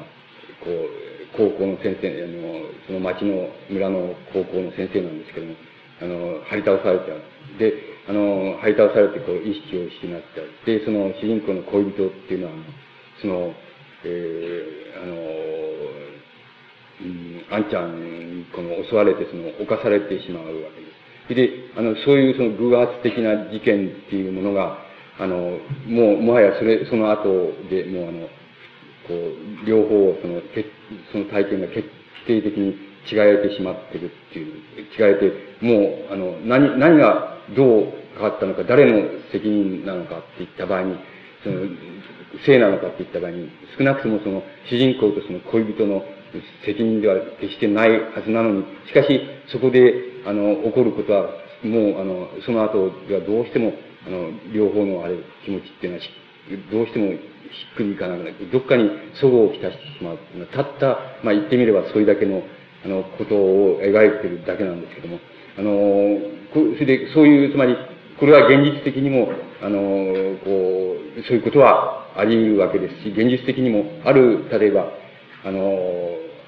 なんて言いますか、こう、ある恋人同士がある、その、ある、その非常に偶発的な、あの、こう、共通の体験をもとにして、あるいは別々の体験をもとにして、もはやその体験をした以前と以後とでは、何かしらがその違ってしまっているっていうようなことは、もちろんあの現実の体験としてもあるわけで、そういう意味合いでは、うん、別にその、あの、特別なあの世界が描かれているわけでもないし、特別な物語が展開されているわけでもないわけです。ただ、あの問題は、あの、作家の側にどういう、どういう、なんて言いますか、問題意識があるかっていうことが、あの、モチーフが、あの、潜在的に、あの、あるかっていうことが問題になるわけですけども、つまり、そういう誰にでもあるし、起こり得るし、また誰にでもひとたびぐらいは体験したことがあるような、そういう、つまり、ある事柄が起こった前と、ある事柄が起こった後では、あの、人間と人間との関係っていうものが、あの、なんか違ってしまう。そういう違ってしまう。それで、どういうふうに違ったのかっていうのが、ことは、自覚的に言いますか、取り出すことはできない。しかし、明らかに違ってしまってるっていうことだけはわかるっていうのは、そういう人間の関係の仕方っていうのは、あの、ごく普通にあり得るわけですけども、そういう普通のあり得る体験の仕方っていうものを、例えば、その先ほどその古井さんの場合に、あの、言いましたと同じような意味合いで言えば、そういう体験、ありふれた体験の世界には違いない、そういう世界を描きながら、やはりあの、その偶然の事件、あるいは偶発的な出来事っていうものを、あの、単に偶発的な出来事っていうふうに、あの、つまり考えていないっていうこと、つまり、あの、作家自体が、自身が考えていなくて、あの、そういうふうに、まさに偶発的、偶然的な事故、あの、事故であり、また事件なんですけれども、それは少なくとも描いているその作家の方は、あの、それを偶然の偶発的な事故、だから、つまり誰のせいでもないけれども変わっちゃったっていうことではなくて、あの、そういう偶発的な、あの、事件っていうものを起こさせる、あの、そういう、なんて言いますか、そういう世界の枠組みっていうものは、単に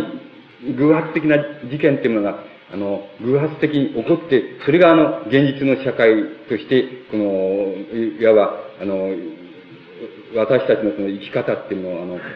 こう決定しているんだっていうふうには理解してないで、そういう偶発的な、あの、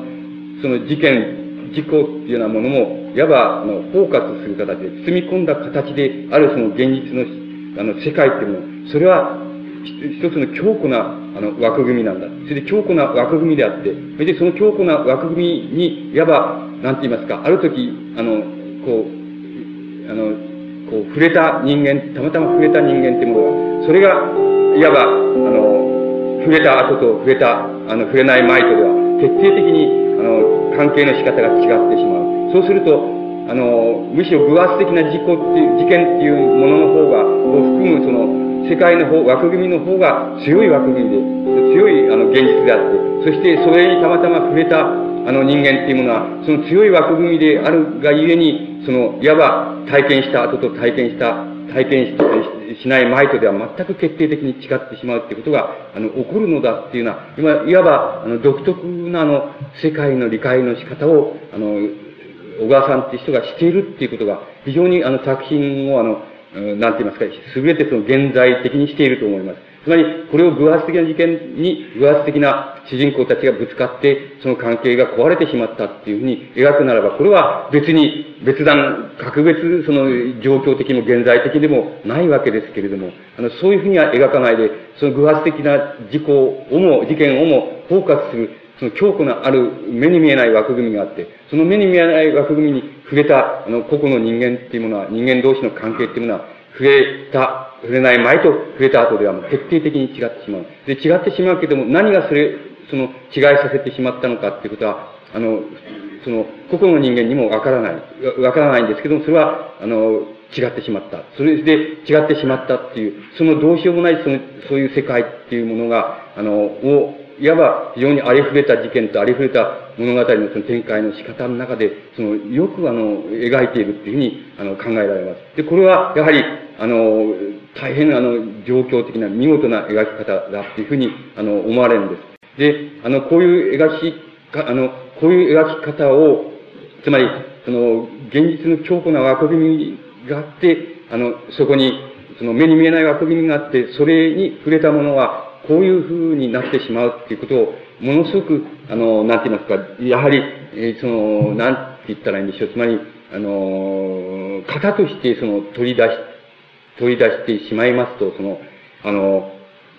まり、いわゆるその、大衆、大衆小説っていうふうに言われているものになるわけです。で、大衆小説っていう言い方は大変、あの、つまり読者の数でもってなんか分けてるような感じで、あまりよろしくないわけですけども、いわば、あらゆるその物語として、あの、つまり描かれる、描、つまり物語として描かれるっていうのは、つまり物語を主体としてって言ったらいいのでしょうか。つまり、はな話、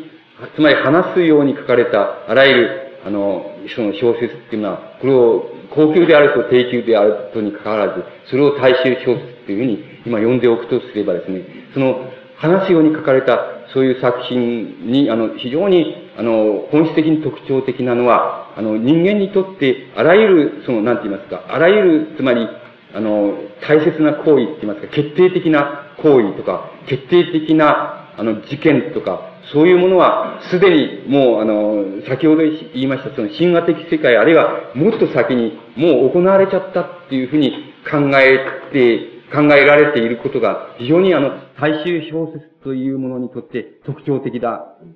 ことだっていうふうに思われます。で、つまり、言ってみれば、あの、人間にとって、人間の存在にとって、その非常に決定的なこと、事件、決定的な出来事、体験、それから、体験っていうのは心でも、行為でもいいんですけども、体験っていうのはすでに非常に早くから、つまり以前に、つまりもっと言えば、その、古典の時代にもっと言えば、原始時代に、神話的な時代にすでにもう行われちゃってて、人間は、あの、ただ、どんな時代、どんな社会に生きようと、その、いわば、その決定的に行われたその事件っていうものを、いわば、型として繰り返していること以外にはできないよっていうふうな、もし考え方が潜在的にでもあるとすれば、それはいわば大衆小説っていうふうに言われているものの非常な特徴だっていうふうに、あの、考えられます。ですから、大衆小説っていうものは、その、もうすでに以前に決定的に行われた、行われてしまっても分かってしまっている、決まってしまっている、そういう型っていうのを、いわば形を変えながら、あの、現在で、現在も繰り返し、繰り返しそれを展開して語り継いでるって言いますか、話すように書いてるっていうのは、そういう、あの、作家っていうものを大衆、え小説、大衆文学の作家っていうふうに、あの、呼ぶことができると思います。で、この言い方っていうのは、少なくとも、なんて言いますか、あの、作品の上下とか、つまり作品のいい悪いとかっていう評価、つまり、えっ、ー、と、まあ、そういう言い方すれば価値っていう評価とは少し次元が違いますから、大衆小説っていうふうにここで言ったからといって、それが、あの、作品として良くないっていうことを少しも意味してないっていうふうに受け取っていただければいいと思いますけども、あの、そういうものの特徴は、いわば、あの、人間の存在ってものを決定するような大きな事件、大きな体験、大きな、あの、こう、心の出来事っていうのは、すでにもう、あの、もう人間が当初にやってしまったっていう考え方だと思います。ですから、あの、現在も我々が繰り返しているのは、その当初にやってしまった事件、あの、事柄、出来事、心の体験というのを、いわば引き伸ばしたり、あの、変形したりしながら、あるいは素材を現在に求めたり、どっかに求めたりしながら、それを繰り返し、繰り返し語り継ぐっていう、言いますか、話すように書くっていうのは、そういうことをしているんだっていうふうに理解されたらいいんじゃないかっていうふうに、あの、思われます。で、まず、あの、ここでそういうふうに区別したら、あの、よろしいんじゃないかっていうふうに思われるわけです。ただ、そこで問題となり得るのは、要するに人間が体験する、つまり出来事、しかも、しかも非常に決定的な出来事っていうのは、すでにもう以前に、あの、古代に、あるいは原始時代に人間がやってしまっているか、どやってしまっているかどうか、あるいは古典時代にやってしまっているかどうか。で、人間はただその型を、いわば形を変えながら、あの、優れて時代的に、あの、繰り返しているに過ぎないだろうかっていうことは、非常に問題となり得るわけです。つまり、そこの問題がいわば大衆小説っていうようなものの問題になっていくわけです。で、あの、例えば、現在のその、優れた大衆え小説家っていうようなものを、まあ、挙げてみ、見ますと、その、例えば井上久志っていうような、あの、作家がいます。それから、えー、野坂昭之っていうような作家がいます。そので、こういう作家っていうのは非常に優れた大衆、あの、大衆小説家だっていうふうに思います。で、あの、大衆小説家っていう、その繰り返し申し上げますけど、大衆小説家っていうのは、何ら、その部別的な意味を含んでいないっていうこと。つまり、高級か低級かっていうことか、作品がいいか悪いか、価値があるかないかっていうことは関係ないっていうふうに、あの、言葉として受け取ってほしいんですけども、あの、そういう大衆小説家っていうもので、非常に優れた作家っていうのを挙げれば、あの、それは井上久志とか、あの、野坂昭之とか、そういう作家っていうのを挙げることができると思います。で、あの、あの、この大衆小説っていうものに、もし、あの、なんて言いますか、弱点っていうのがあるとすれば、それはあの、えっ、ー、と、弱点する、があるとすれば、あの、その、つまり人人間が以前につまり決定的なことは行われてしまってるし、行ってしまっていると。そういう型っていうことが繰り返されているっていうふうな理解が根本に、つまり無意識のうちにありますから、あの、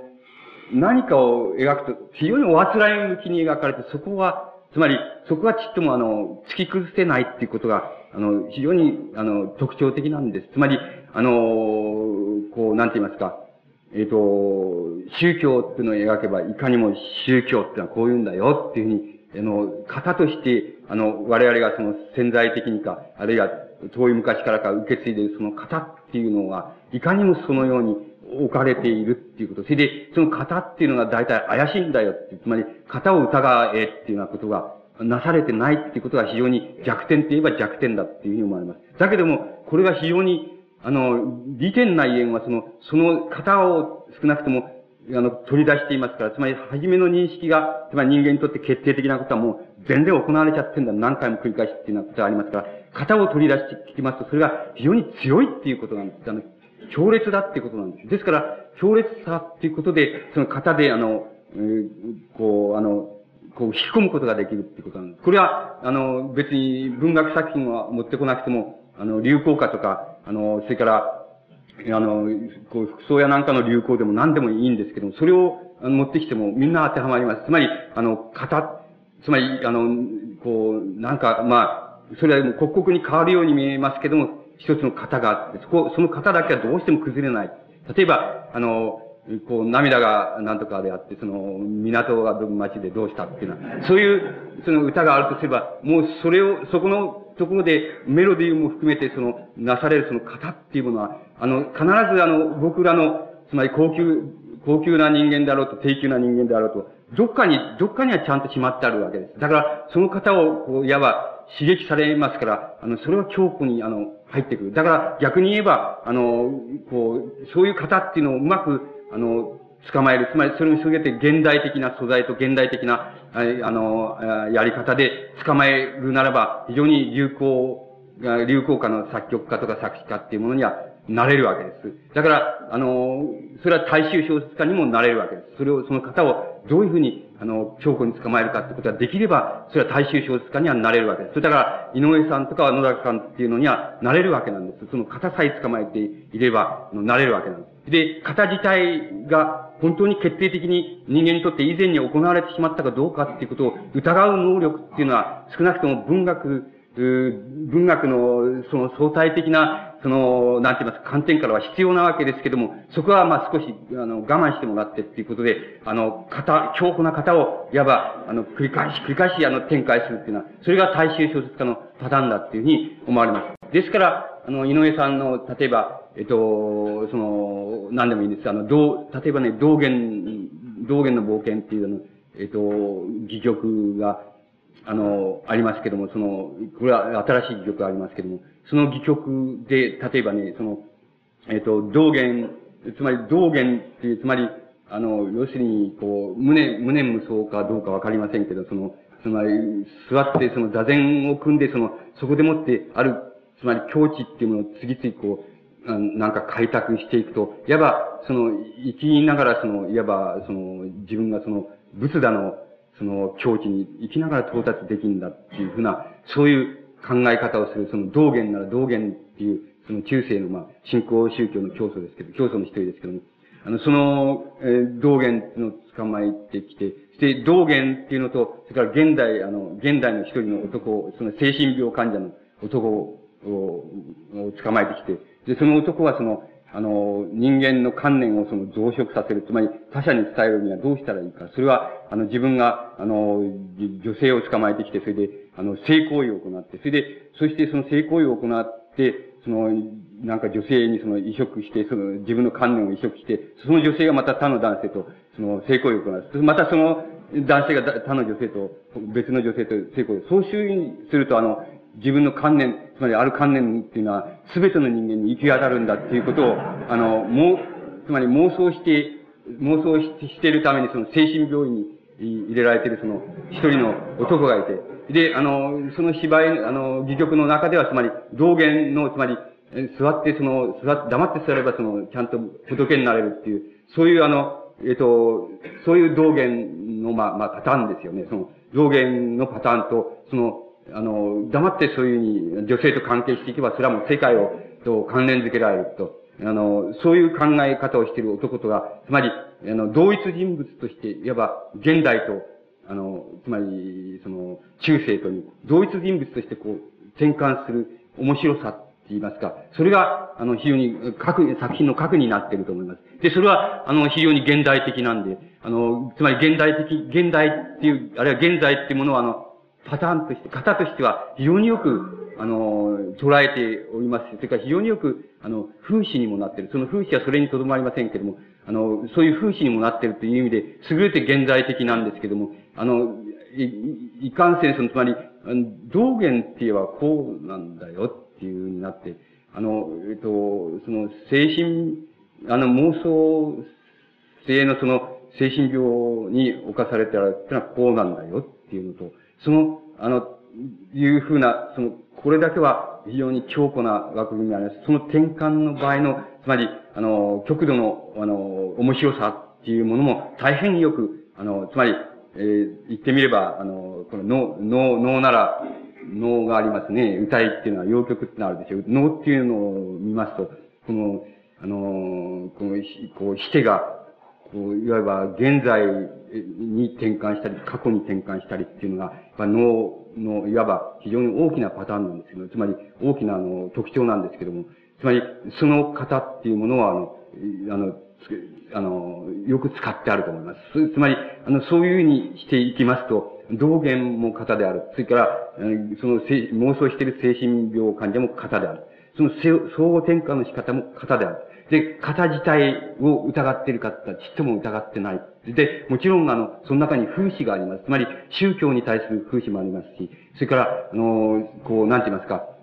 こう、いわゆる我々がその精神病だって、異常だとか、病気だって、精神の病気だって言われているものに、正常な、って言いますか、あの、正当な、その、なんて言いますかね、特権を与えるっていうのは、そういう、いわば風刺っていうのも、あの、風刺も含まれていますから、大変現代的と言って言えば現代的なんですけども、しかしあの、えっと、あの、つまり、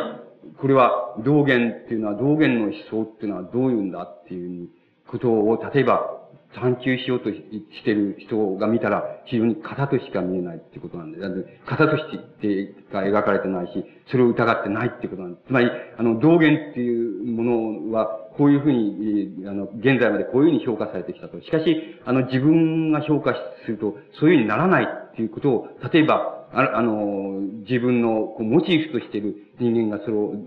作品を見たらば、道元がいかにも形しか、してしか描かれていないっていうふうに言うに決まっていますし、またあの、そういうことを、いわば、あの、自分の課題としている、あの、人間っていうのは、あの、ものから見れば、それはもう予想等にしか過ぎないっていうふうになりましょう。それからまた、あの、精神病っていうのは、あの、精神病っていうのはこういうとこういう方があって、それであるっていうふうに言われてきたけれども、しかし精神病っていうのはよくよく追求していったら、どういうことになるのかっていうようなことを、いわば自分のモチーフとしている人から見たらば、これはいかにも片手しか描かれていないだろうっていうふうになりますし、また、脳なら脳のあの、こう、えー、こう、こう、転換と、こう、こう、前してと後してのその転換の仕方っていうものを中心に、例えば脳なら脳っていうものは、あの、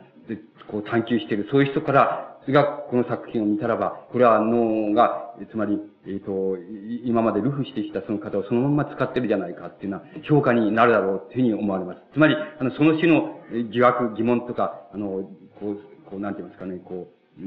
内政とか、あの、していきますと、すべての方は壊れてしまうっていうようなことになっていきますけれども、そうなっていったら、すでにもう、あの、その方を壊すためには、あの、話し言葉っていうのはあんまりよく、あの、適当ではありませんか大抵そういう型を犯すということが含まれていきますと、書き言葉の小説になってしまって、あの大衆小説家ではなくなってしまいます。だから、あの、その、型を、型なんていうものは全部当てにならないんだ。それから人間の存在にとって決定的なことは、すでに以前に、あるいはまた、あの、古代に、あるいは原始時代に、みんな行われてしまってるんだ。つまり前の時代に行われてしまってんで、あの、人間はそれを繰り返し繰り返し、こう、あの、変形しながらそれを行っているに過ぎないんだっていう人間の存在の仕方の認識に根本的な疑問を持っている人、つまり根本的な疑惑を持っている人が作品を読んだら、やっぱりこれは、あの、型だけしっかり描けてないっていうのは、そういうふうに、あの、言わざるを得ないだろうっていうふうに思われます。しかし、あの、ここに、あの、現在性が、現代性、あるいは現在性がないことはないので、その現在性があるがために、例えば、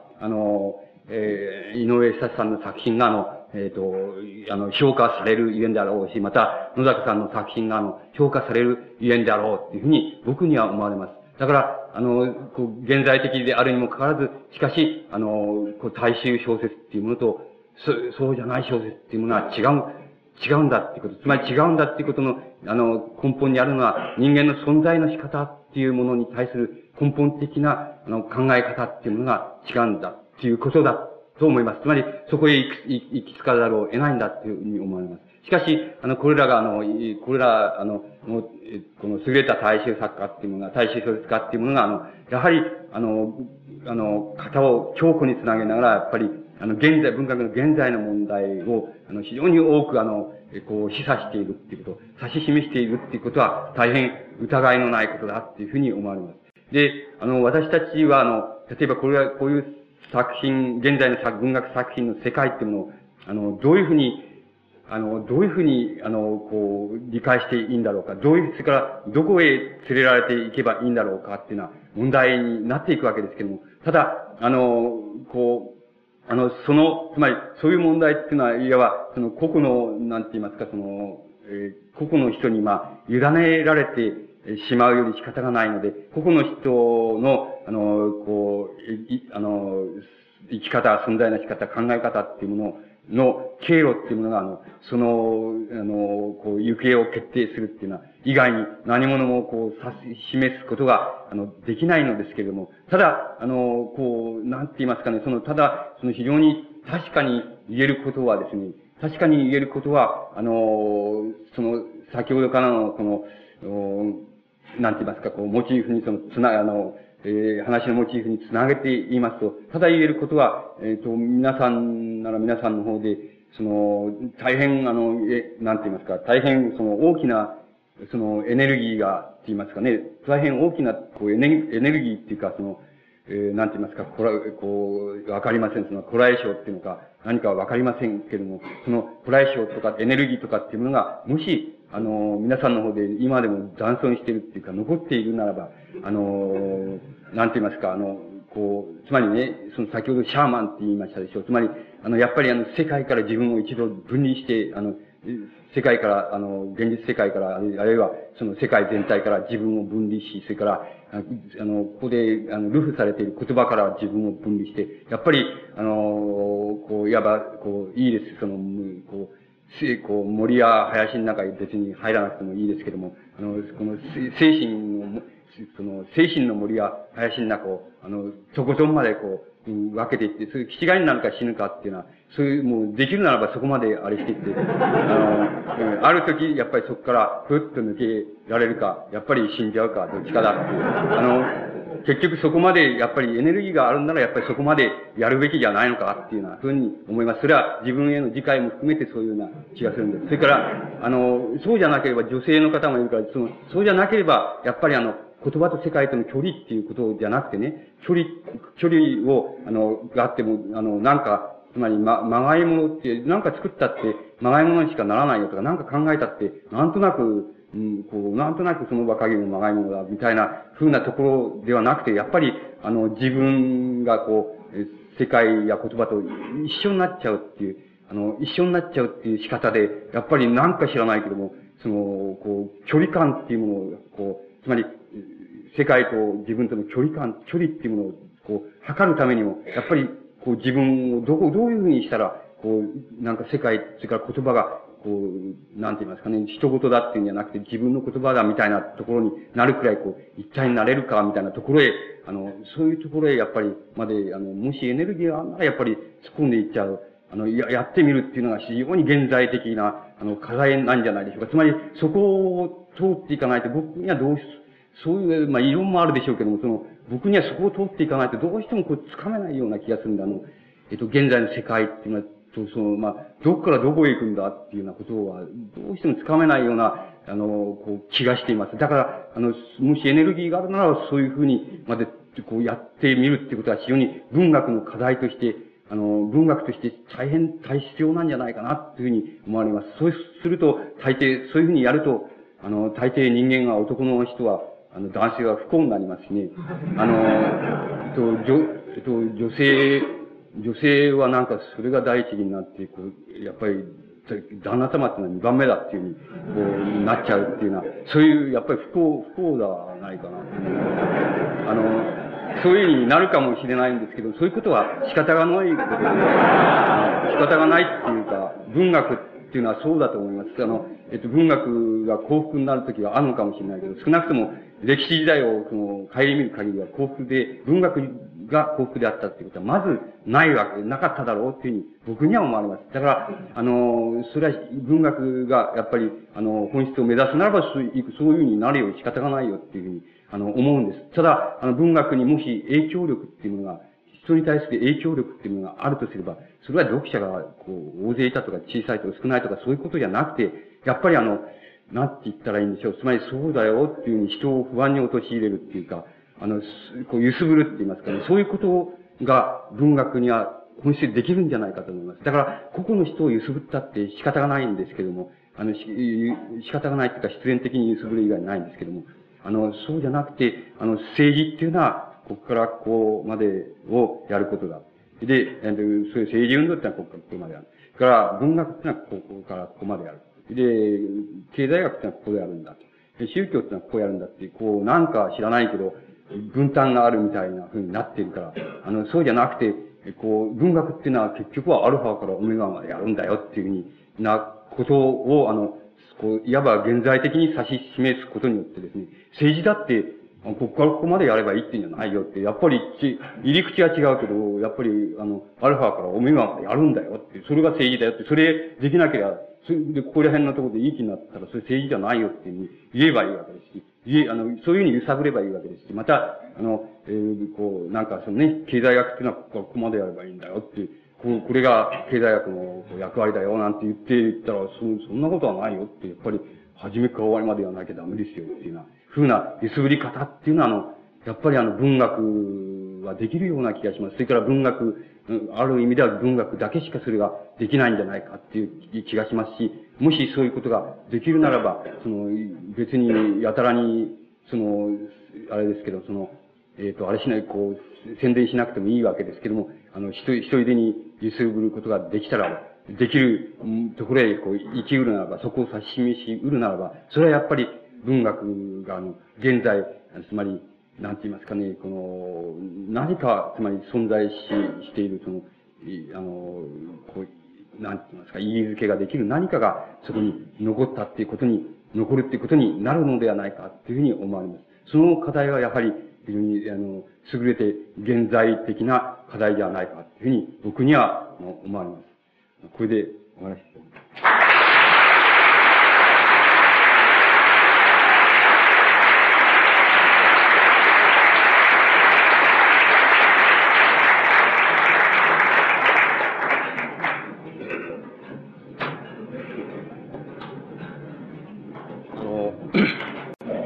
文学の、演言から文学の現在を打つという大変壮大なお話であって、あの、質問をしたいっていう方が相当おられるんじゃないかっていうふうに思うんですけど、相当時間を、あの、延長されまして、大熱戦だったわけですけれども、えー、どうしましょう？どうしても質問したいと。それないと帰れないっていうような人がいるような感じがするんですけども、もう時間があれなので、二つぐらいに限定させていただいてですね、まあ、つ三つということで、あの、極めて簡潔に、あの、要点をご質問くだされば結構です。ちょっと時間を延長します。はい、どうぞ。先生の講演の中で文学だけにしかこうできないど、文学哲学に境界線があるとお考えでしょうかえっと、えっと、文学っていうのはこういうもんだっていう、その、枠組みがあるかってことでしょうか。あの、初めから決まってる枠組みがあるかっていう意味合いですか？そうですか。あの、それと関連して、あの、文学、哲学にも境界線があると先生はお考えですかあの、僕はあの、そういう境界線っていうのはない、ない、ないんじゃないかなっていうふうに思いますけども、それはあの、哲学者の人とか、あの、こう、もともと文学者の人とかに聞いてみないとわかんない。あの、なんか僕はあの、アマチュアですからね、な、何に対してもアマチュアだもんですから、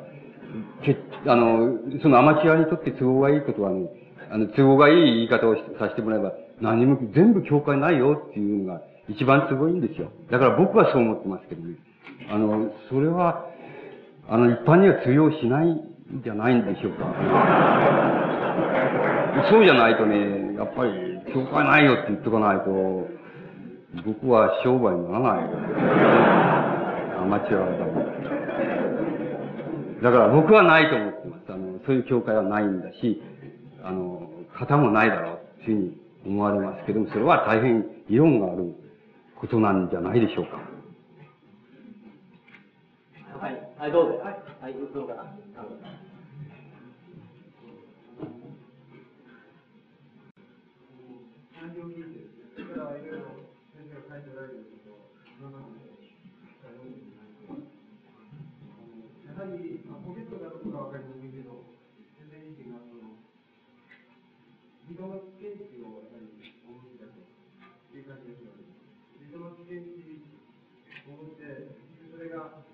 赤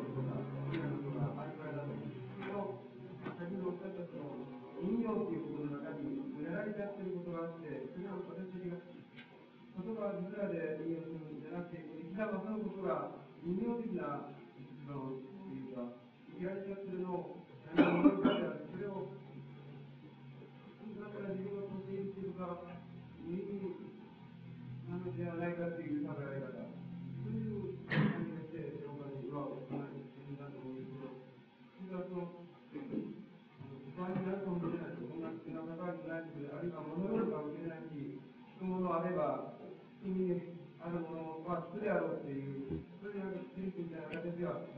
僕は伝わってくるんですけれども、持っておられる理想の試験値の赤になるか青になるかっていう時の、その軸みたいなものというのが、それが、あのいろんな評論家の中に、海に浮かぶそのクラゲのような存在っていう、あの、その発想を持った評論家もいらっしゃるし、もう、それ掴んだら離せないっていう、意外に、あファッションいくつかあるんだけども、私が先生に感じるのは、海底に、あの、やはり根を生やして、あの、しかし、いろんなファッションで今僕、あの、わかめが昆布、そういう感じがするわけです。だけども、それは僕ら両方として、で、ファンなんかもしれない人もすでに一応して、あの、レッパーとやっていきましょうであれば、こういうことができるその、そういうのは、私いつも文化儀礼というか、入社式の時だって、心に気持ちありながら、あの、有利で、その、何か入社式をやるし、単位を取る時でも、そこに、それが試験に読めた時に、本当だなと、いう通貨をする時の、20年になりたくないわと、あの、持っていかれた時に、もう先、先取りされてる、年の論理でしょうか、年とかたちが、あの、先生方との年齢的な差というか、そういう年の論理、そういう何かを決められる先生たちには、同じ時にですね、結局のところ、その水巻現状、個別に出てるかどうか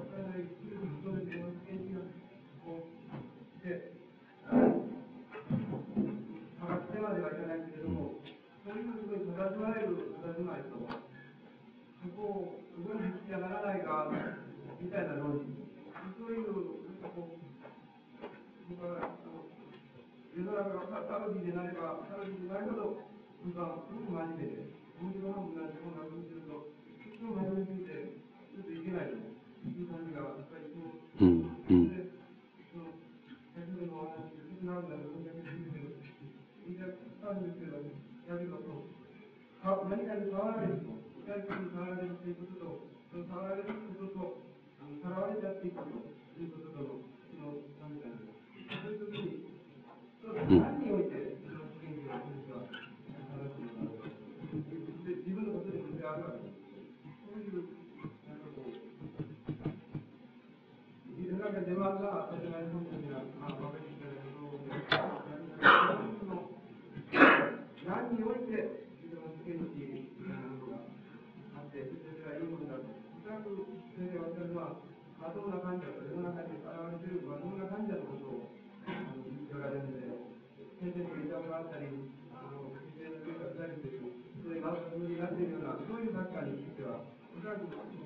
全体的にあかんと、私は言うその辺で、あのね、えっと、なんとなくわかるような気がするんですけどね。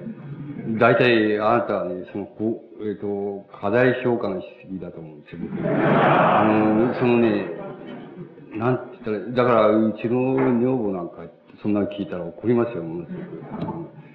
えーっていうあのね、そう、そうじゃなくてね、そうじゃないんですよ。つまりね、こうだと思うんですよ。えっ、とね、ある、例えばある事柄についてね、ある事柄についてね、つまり、なんて言いますかね、つまりアルファからオメガまで、つまり1から10までね、えっと、まず言い切ることができるっていうことが、事柄があるとしますね。で、言い切ることができるんだけどね、あの、できるけれどね、これを言い切ったらね、あの、言い切言い切れるやつはね、やっぱり、なんていうんだろう、宗教家だっていうの、宗教、宗教になっちゃうような気がするんですよ。ですから、それなぜならばね、言い切るためにはね、どっか、どっかでね、要するに、自己欺瞞をね、超える、超えないといけないんですよ。自己欺瞞を、こう、超える方法を持ってないとね。それにはどう、僕はどう考えたって、どっかでね、自己欺瞞みたいなのをね、超える方法を持ってないといけない。それから、もう、そうじゃなければ自己欺瞞をよそに、つまり、あの、それを外すって、外す方法を持ってないといけないように思うんです。あの、身につけてないといけない。で、ですから、えっと、僕は、その、例えば10、10分かってて10言い切れることがあるとしてもね、えっと、その4ぐらいしか言わないと思います。言ってないと思います。それで、あの、言ってないとね、言ってないからいいんですよ。あなたはその同情してくれたけどね、その、えっと、評論家でもね、その、詩人でも何でもいいですけどね、あの、その、そういうふうに言う、そういう方が気が楽ですよね。あの、つまり気が楽だっていうことは、つまり、あの、なんて言ったらいいんでしょう。割合に言言言えてんじゃないでしょうか。つまり、あの、自由に生きれることだって、その、嘘になっちゃうからなって、自分に対して嘘になっちゃうからなっていうことが、いつでも付きまとってるから、4ぐらいしか言わねえことにしてるっていう、あのね、そういうことについては、あの、ところで言えば、大変、あの、なんて言いますか、いいいいんじゃないかと。僕、あの、僕はいいと思いますね。その評論家とか、その詩人とかって言い方はいい言い方だっていう、あの、そう悪くないと思ってます。それで、ただ、あのね、文学の表現の世界っていうのに入っていきましてね、そうすると、やっぱり自由、自由言い切っちゃえたらいいす。今度逆にね、ちょっと自由言い切っちゃったらいいそうだっていうになるわけですよ。だから、それを、こう、目指すっていうことがあるでしょ。それを目指すっていうことは非常に矛盾なわけです。で、この、おそあ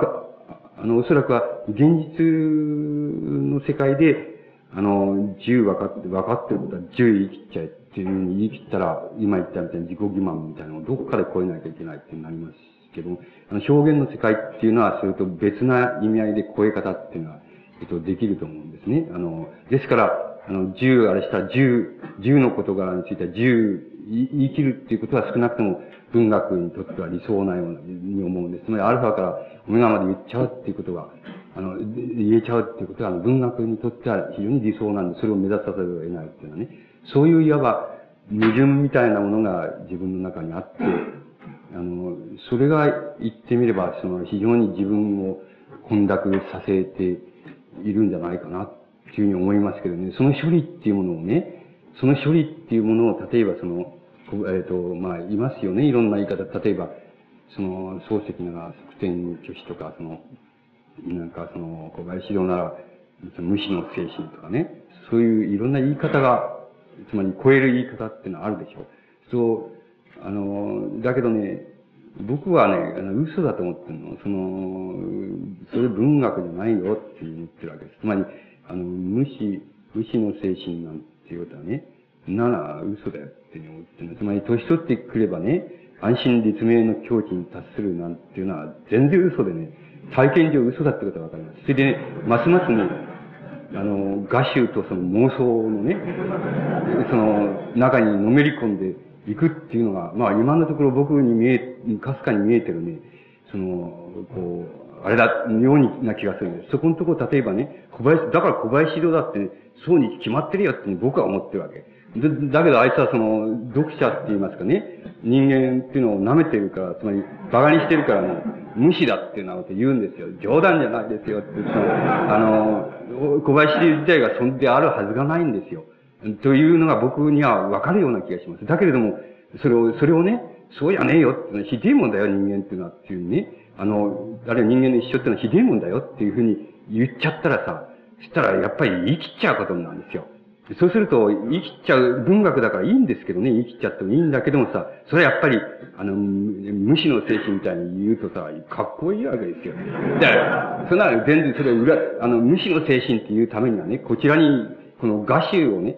こちらでもって画集を引き受けなければ、そんなことは言えないんです。それ漱石が側転拒否っていう場合もそうなんです。つまり、画集を人の、普通の人より以上にね、自分が引き受けなければ、無視っていうようなことを言えないわけですよね。それからもう一つ、そういうことは言えないですよね。あの、側転拒否みたいなことは言えない。そして、だ、だけど、そしてもう一つは、それをそのまま無視の精神なんて言うと、ああ、年取るとああいうようになるのかっていうう思ったりする人もいるわけ。だから、そういう人の、そんなことはないよっていうことを、あの、やっぱりそんなことはないですよっていうに言わない、言わないといけないと思う。それを、それを言ってないのは、やっぱり小林でっていうのは、あれ、あのね、馬鹿にしてんだと思う、人間って。あのね、つまり人間って、つまり、あの、小林よりもね、女、つまり、若い時の、そのね、あれね、自分はその、私はそのね、女とは、こうである、カクカクであるっていうような言い方をするやつを好まないっていうふうにな言葉があるんですよ。いうことを言ってるんです。つまり、あの、っていうことは、そんなこと言って分かるもんじゃないよ。そんなの、いくらでも分かんないよっていうね。あの、何十年付き合ったって分かんないよっていうのは、つまり、それだけの分からなさってのはあるんだよって、それを、女ってはこうなんだからなっていうのは言い方をする、そういうやつを自分は好きじゃないって言って、若い時言ってるの。それは自分の体験を踏まえてるわけでしょうけど、ね、あの、それと同じような意味合いでね、人間とはっていうのはね、言い方と、僕はどんな、どんな年寄りのね、口から出てもね、人間とはこうだよっていうような言い方をするやつを好まないですね。だから、その無視みたいなものがね、こうあったりさ、その悟りみたいなものがあったりするみたいなね、そういうふうに人間をこう決められるね、そういうあれっていうのは僕は少なくとも文学として取らないですね。あの、そうじゃないと思う。僕の、あの、僕はまだ結論に達してないですけど、つまりね、おぼろげながら見えるところではね、あの、見えるような、おぼろげな輪郭から言えばね、あの、やっぱり僕ね、そうじゃないと思う。ものすごく、あの、突っ込めば突っ込むほどね、あの、あれそれ生きれば生きるほどね、もう画集の道に、その妄想に道っていうね、大体そういうふうに言ってね、あの、行くんじゃねえかなっていう、なんかおぼろげにそんな感じでしますけどね、してるからね、やっぱり、あの、無視の精神みたいなこと言われたらね、ちゃんとあの、それだけ言ったやつがもし、えー、偉いやつ、偉いとすればね、あの、多分、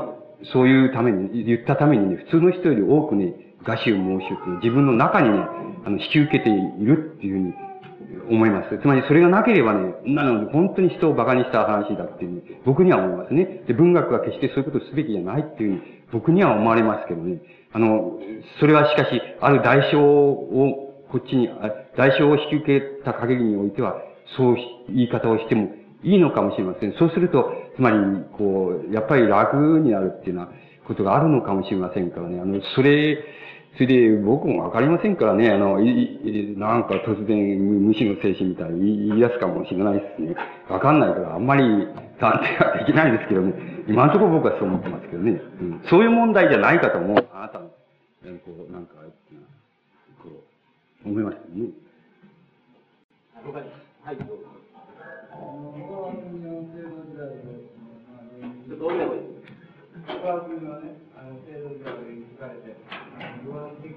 事件の関係が不可能になっているということ。で、作者はそれを踏まえ、それを進みさらに世界の枠組みというものを比較して、それを表現するということをおっしたんです。例えばそれを島本上の火のトゲなどか、あの、普遍して考えてみた場合ね、やっぱり島本上の火のトゲの場合でも、そういうふうな解釈の仕方というのは可能ですか？えっと、僕は可能だっていうふうに思いますね。あの、えっと、それはね、ちょっとあの、異常な、異常な世界、異常っていうか、あの、とことんまで人間のあれの世界、こう、あれの、こう、少なくとも、こう、一対一の関係の世界だったら、とことまでやっちゃってますからね。不思議な、このあれを呈するので、あの、死の棘っていう作品じゃなくて、死の棘一連の作品の中でね、あの、こう、郷里へね、奥さんと帰って、やっぱりあの、奥さんが異常な時にその帰って、で、あの、まあ、異常なよう、ことを異常なように、その、いさかいを異常なように繰り返すっていう、こう、こう、なんか、散歩をしながらその繰り返すところがあるんですけどね。そこで、あの、こう、もう、その何ば、何回も繰り返されるそのね、いさかいのこう型っていうのがある。そうすると、あの、そうなってくるともう本当に、なんでしょうかね。あの、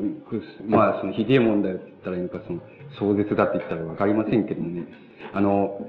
こう、なんて言いますかね、こう、異常なところで異常にこう突っ込まれると、それで、えっ、ー、と、まあ、主人公の方が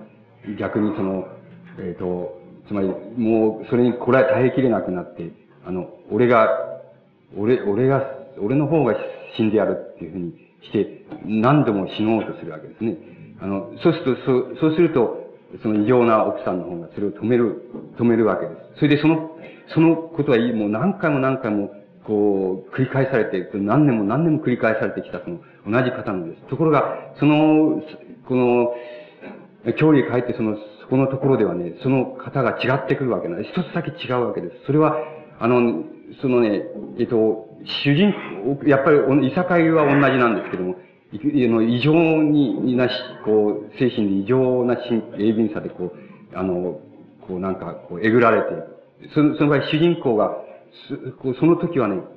その時にかけて、あの、そんなら俺が死んでやるっていう言われ方がしてる時には、その余裕がまだあるわけなんで、あの、つまり発作的にしか死ねないわけですけどね、その時には、あの、もう、その、あれされてね、その、こう、本当に主人公が死のうと思うわけです。それで、本当に死のうと思っても、そこに懸念がなくな、ないんです。なくて、あの、死のうと思って、あの、こう、木の枝、ま、枝からの、こう、あの、こう、落っこってきた縄木でっていう、あの、みたいなこう、あれして、こう下げてね。で、本当に死のうと思ってから懸念は何もないんです。その、ないから、本当にごく当たり前のようにこう死のうとするんですね。そうすると、その時初めてこう、なんか奥さんの方があの、えこう、なんて言いますか、その、つまりお前の死のうっていうのは、本当は嘘だろうっていうようなことを言わないんですよ。つまり言わないで止め、本当に止めるわけなんですよ。そこのところで、いわば、あの、一つの新しい、こう、あれができてくるっていうのは、そういう作品がありますけど、その作品、そ、それができてくるとね、何が可能かって言いますとね、何が可能になるかって言いますとね、あの、つまり死っていうものからね、つまり、この、先ほどの言うとそのシャーマンのその苦言みたいなもの、苦悩のこの盛り上がりがさまようっていうのと同じなんですけどね、あの死っていうものから引き返す過程っていうのがね、あの、引き返す過程っていうのがね、わかるようなんですよ。う、うあの、描けるようなんですよ。で、まさに島尾さんっていう人は、その、さ、そのさ、体験、現実体験もあったと思いますけども、その作品を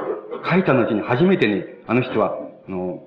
戦争中、つまり特攻要員で、その、まさに出撃っていう時に、あの、戦争が終わって、その、お預けになっちゃう。で、お預けになっちゃうところは何遍も描いてますけどね、お預けになってから今度は生の方にね、一旦もう死の方までそこまでのめり込んだ人間が、生の方にどうやって、こう、回復してくることができるかっていう経路っていうのはね、描けなかったんですけどね、あの、それ以後初めてね、あの、その、戦争終わったと、そういうふうに、時もう、心はそこにのめり込んで、死のもう寸前にのめのめり込んだ。それが、またどうやってね、こう、しんどい過程を通ってね、あの、生の方へ回復して、で、その島から、あの、本土へやってきて、まで帰ってきて、で、そこで日常生活を、まあ、ありきたりの人間のようにありありきたりにこう、えー、職に就きながらその日常生活を繰り返すっていうね、そこまでどうやっていけるかっていう経路をね、描けるようになったのはね、その作品を書いた後なんです。その作品を書いた、書くまではね、一見深刻に見えるけど、死へ突っ込んでいくところまでは描けてるんです。それでそこを引き外されたっていう。そこまでは描けるんだけど、そこから生へ引っ返していく過程っていうのは描けないかったんですよ。だから、あのそういう、あれが、あの、つまり関連性とね、それからそういう、なんて言いますか、あの、この、つまりどこから引き返すか、つまりどのように引き返すかっていうことですよね。どのように引き返すかっていう問題っていうのが、その島尾さんの場合にはその含まれていくわけで、そこでは、あの、その、なんて言いますか、その、こう、現実の枠組みがこう、強固にあってっていうような理解の仕方っていうのも可能でしょうけれども、やっぱりあの、そういう、もっとそれよりもね、シャーマンの、その、個人のあれに即して、つまり、作家個人のあれに、体験に即して、つまり、どうやって死、死の方に入って、こう、行ってしまったね。そういう、そういうあれが、どうやって、それで散々こう、いろいろこう、自分の性に、生涯についてこう苦しめられた、そういう体験をした人間がどうやってそこのとことんまで、死のとことんまで、極限までそこまで行って、行って引き外されて、そこからどうやって性の方に引っ返すことができたかっていう、いわば、あの、こう、なんて言いますかね、その、現代的なその、シャーマンっていうもののね、そのあり方の一つの問題みたいなね、その、お往路と袋って言いますかね、その、そういう、そういう問題の、その、なんて言いますか、全体みたいなものとして、こう、僕はそういうふうに理解した方が分かりやすいような気がしてますけどね。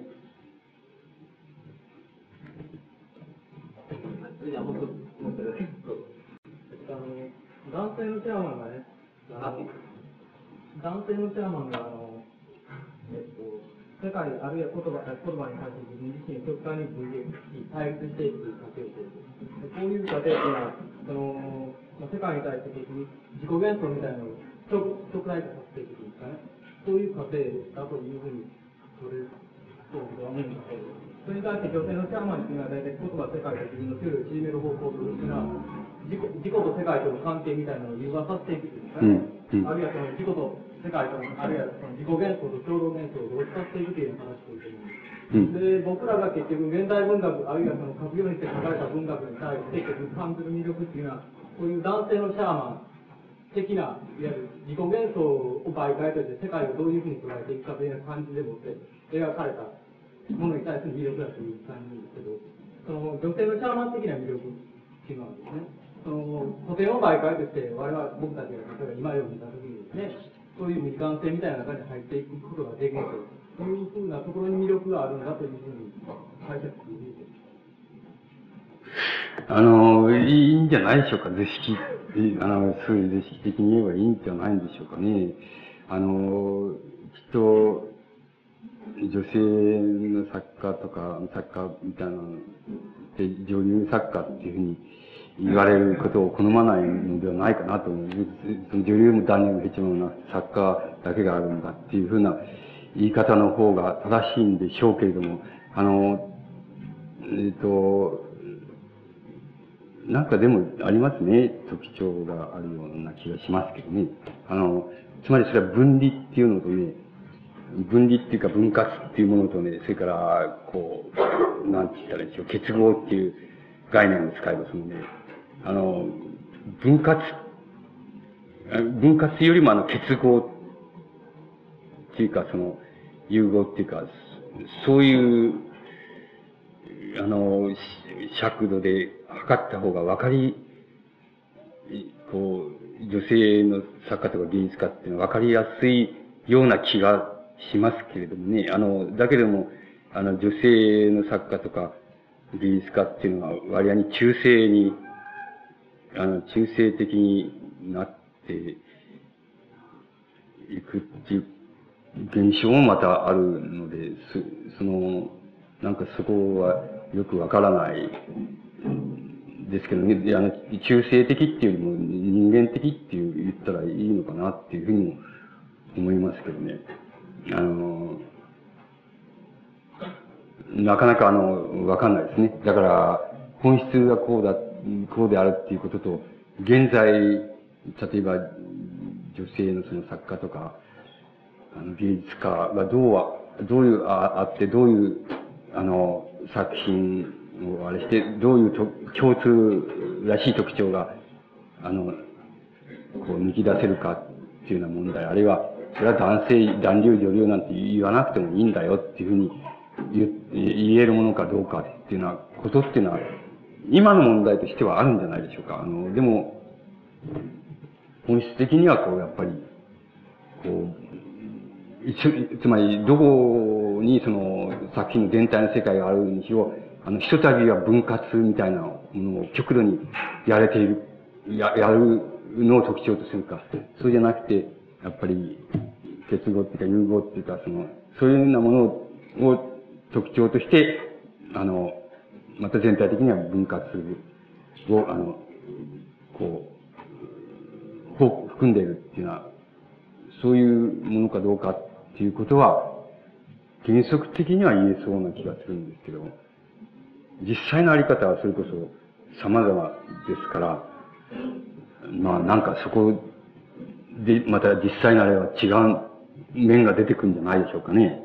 それ以上のことはなんか言えないような気がしますけど、本質的にはあなたがおっしゃったのいいんじゃないかな、というような気がしますけどね。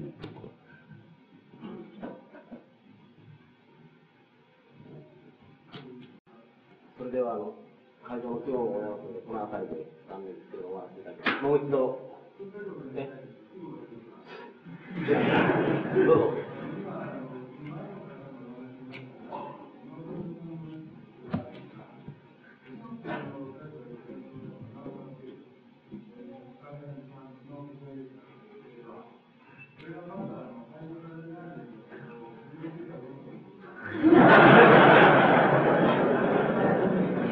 えっ、と、あの、えー、あの、軽装処方っていう本屋さんに聞いていただけないでしょうか。僕は、なんか、だいぶ渡ってるはずなんですけどね、僕の手は離れてるはずで、あれなんですけどね、わかんないんですけど、ただあの、そうそういうことは冗談としてさ、あの、一番掴むのが難しいのはそういう極限までこうあれしたっていうようなことで、ところのね、モチーフを持った作品じゃなくてね、あの、そうじゃなくて、あの、つまりそういう復帰して、あの、日常生活をこう、あれして、その、勤めを、サラリーマンをして、日常生活をするわけですけどね、そこのところ、その時代に書かれた作品でね、あの、とにかくあの、なんでもない作品があるんですよ。つまりなんでもない作品ってのはおかしいかな。つまり、あの、お、お、あの、女の子と、あの、こう、一緒にあの、ピクニック行ったとかね。あの、こう、グループでどっか、あの、こう、遊びに行ったとかね、たったそう、そういうだけのことを、そういうようなことだけしか書いてない作品がありまして、それが大変難し難しいっていうか、あの、その理解が難しいっていうことで、いくらか、その、つ、使えちゃってるなっていう感じがあるっていうのが、あの、現状なんですけどね。あの、もうそういう一見無意味なって言いますか、一見何でもない日常性の中で、何でもない作品のごとく書かれた作品がその何か非常にこう、この作家にとってこの決定的な意味があるんじゃないかなっていうふうに思われて仕方がないところがあって、そこのところが、いわば、えっ、ー、と、島尾敏章のその全体みたいなのを掴む場合に、えっ、ー、と、引っかかっているところだっていうふうに思いますけども。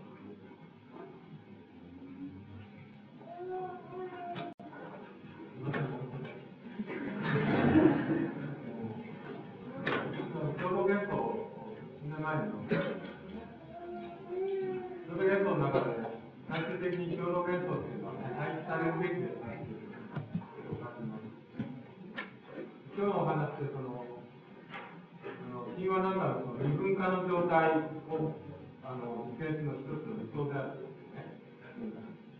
言われたんですけど、そうすると、廃棄されるべきと、状態というのね、あの、一つの理想とされているという、あの、矛盾した形で。それで、それは一つの、結局、それがあの、理想的な、まあ、社会というのを想定した場合、文学というのはそこで廃棄されるべきであるかとどうしてもつながるんです、それともう一つは、今日はその文学があって、それでその人がまあ不幸になる、周りの人も不幸になっている状態がある。それを、まあ、こちらが笑い話ですけど、まあ、笑えることなんですけど、これはあの、実際に現代社会の文学的な行為というと、現実的な行為っていうのが、全部矛盾した状態であるということね、あのその問題と話して、での、よく笑えない問題になる。そのことうん。あのね、その、教養、あの、つまりね、えっと、文学の理想っていうものをね、過去に、ほら、過去に投影していくでしょ？そうすると、あの、そういう神話的な世界、あるいはそれ以前の世界みたいなものが、ものの中に、ものにこう、あれしていけば、あの、もし、あの、作品がね、人を引き込んでいって、そこからまた出してくれるっていうようなことができたら大変理想じゃないかっていうことになると思いますし、あの、それを、その、理想じゃないかっていうのを未来の方に、えー、今度は矢印を未来の方に描けば、あの、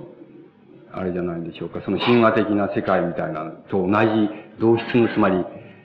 なんか、かいこう部分的な解放性じゃないみたいな、同質な解放性っていうのは、その、やぶ、このあなたがおっしゃるその、今言ったその共同幻想みたいなのがね、なくなったところで、あの、初めて実現されるでしょうし、また、そういうふうに、えあの、考えることができるんじゃないでしょうか。その、つまり、ベクトルを過去に置くかね、未来に置くかっていうことの違いに過ぎないんじゃないでしょうか。つまり、ということだと僕には思います。それから、だから、あの、あの、つまり、どういったらいいその、よくあるさ、えっ、ー、と、政治的にかになんかでもさ、原子共産主義みたいなのがあって、その、あってさ、それで、それはやっぱり原子っていう言葉を抜かせばね、それは理想だみたいなのがあるでしょ。そうすると、その言われ方の原子共産主義っていう言われ方と、未来に描かれる立共産主義って言われ方とは、あの、同じ言葉ですけども、あの、ち、全く違う質の違う次元で、こう考えられているだろうなっていうことと同じじゃないかなっていう僕には思いますけどね。それからね、その、うーんと、なんだっけな、その、えー、っと、うん、なん、なんでしたっけ？もう、もう一回。現実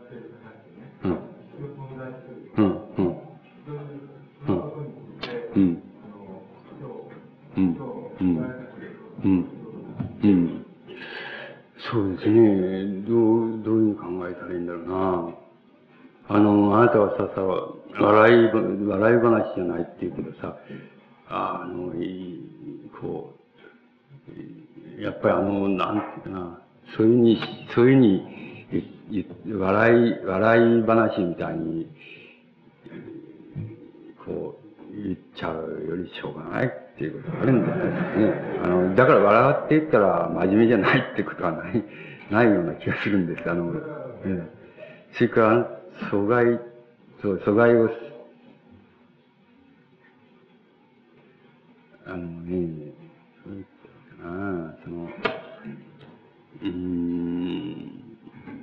僕は率直な感想うんうんうんうんやっぱり吉本さん、音楽から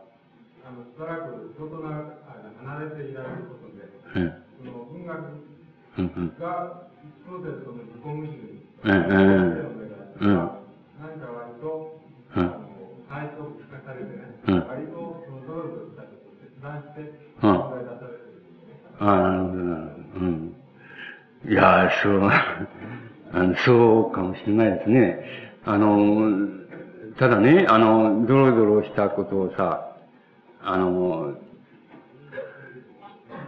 切断するして、例えば、こう、整理づけるとするとね、その切断した部分っていうのはさ、やっぱり先ほどのあれじゃないけどさ、こっちの方に、こう、引き受けられているような気がするんですよ。だから、あの、なんていうのかね、その、言われ方っていうものとね、あの、あり方っていうのとさ、全体の、こう、あり方っていうものと、の関係っていうのはちょっと、やっぱり、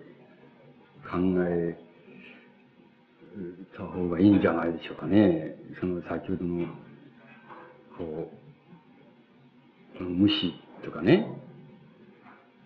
こう、側転拒否とか、そういうのと同じでね、あの、そういうふうに言ったらそのとか悟ってるのかっていうふうに理解したら、ちょっと違うように僕に思われますっていうことを申しましたけどね。同じことっていうのは言えるんじゃないでしょうかね。もう、もう少しこう、包括的に考えた方がいいような気がしますけどね。ただ、もうそう、あっさり言ってくれんなっていうことは、あるのかもしれないですね。あの、あると思います。それも、え永遠なる、こう、あれとしてあるような気がしますけどね。あの、あっさり言ってくれんなっていうことはあると思いますけど。う、これでもさ、あれだけあっさり言っても、下手くそ、話し方が下手ですからね、相手の時間は超過してるわけですよ。だから、なかなか難しいんじゃないでしょうか。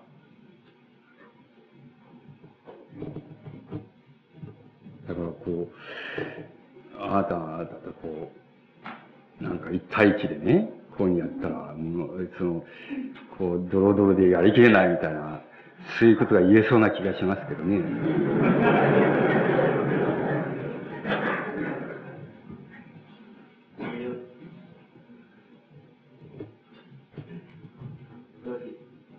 いいですか？どうもありがとうございます。もう一度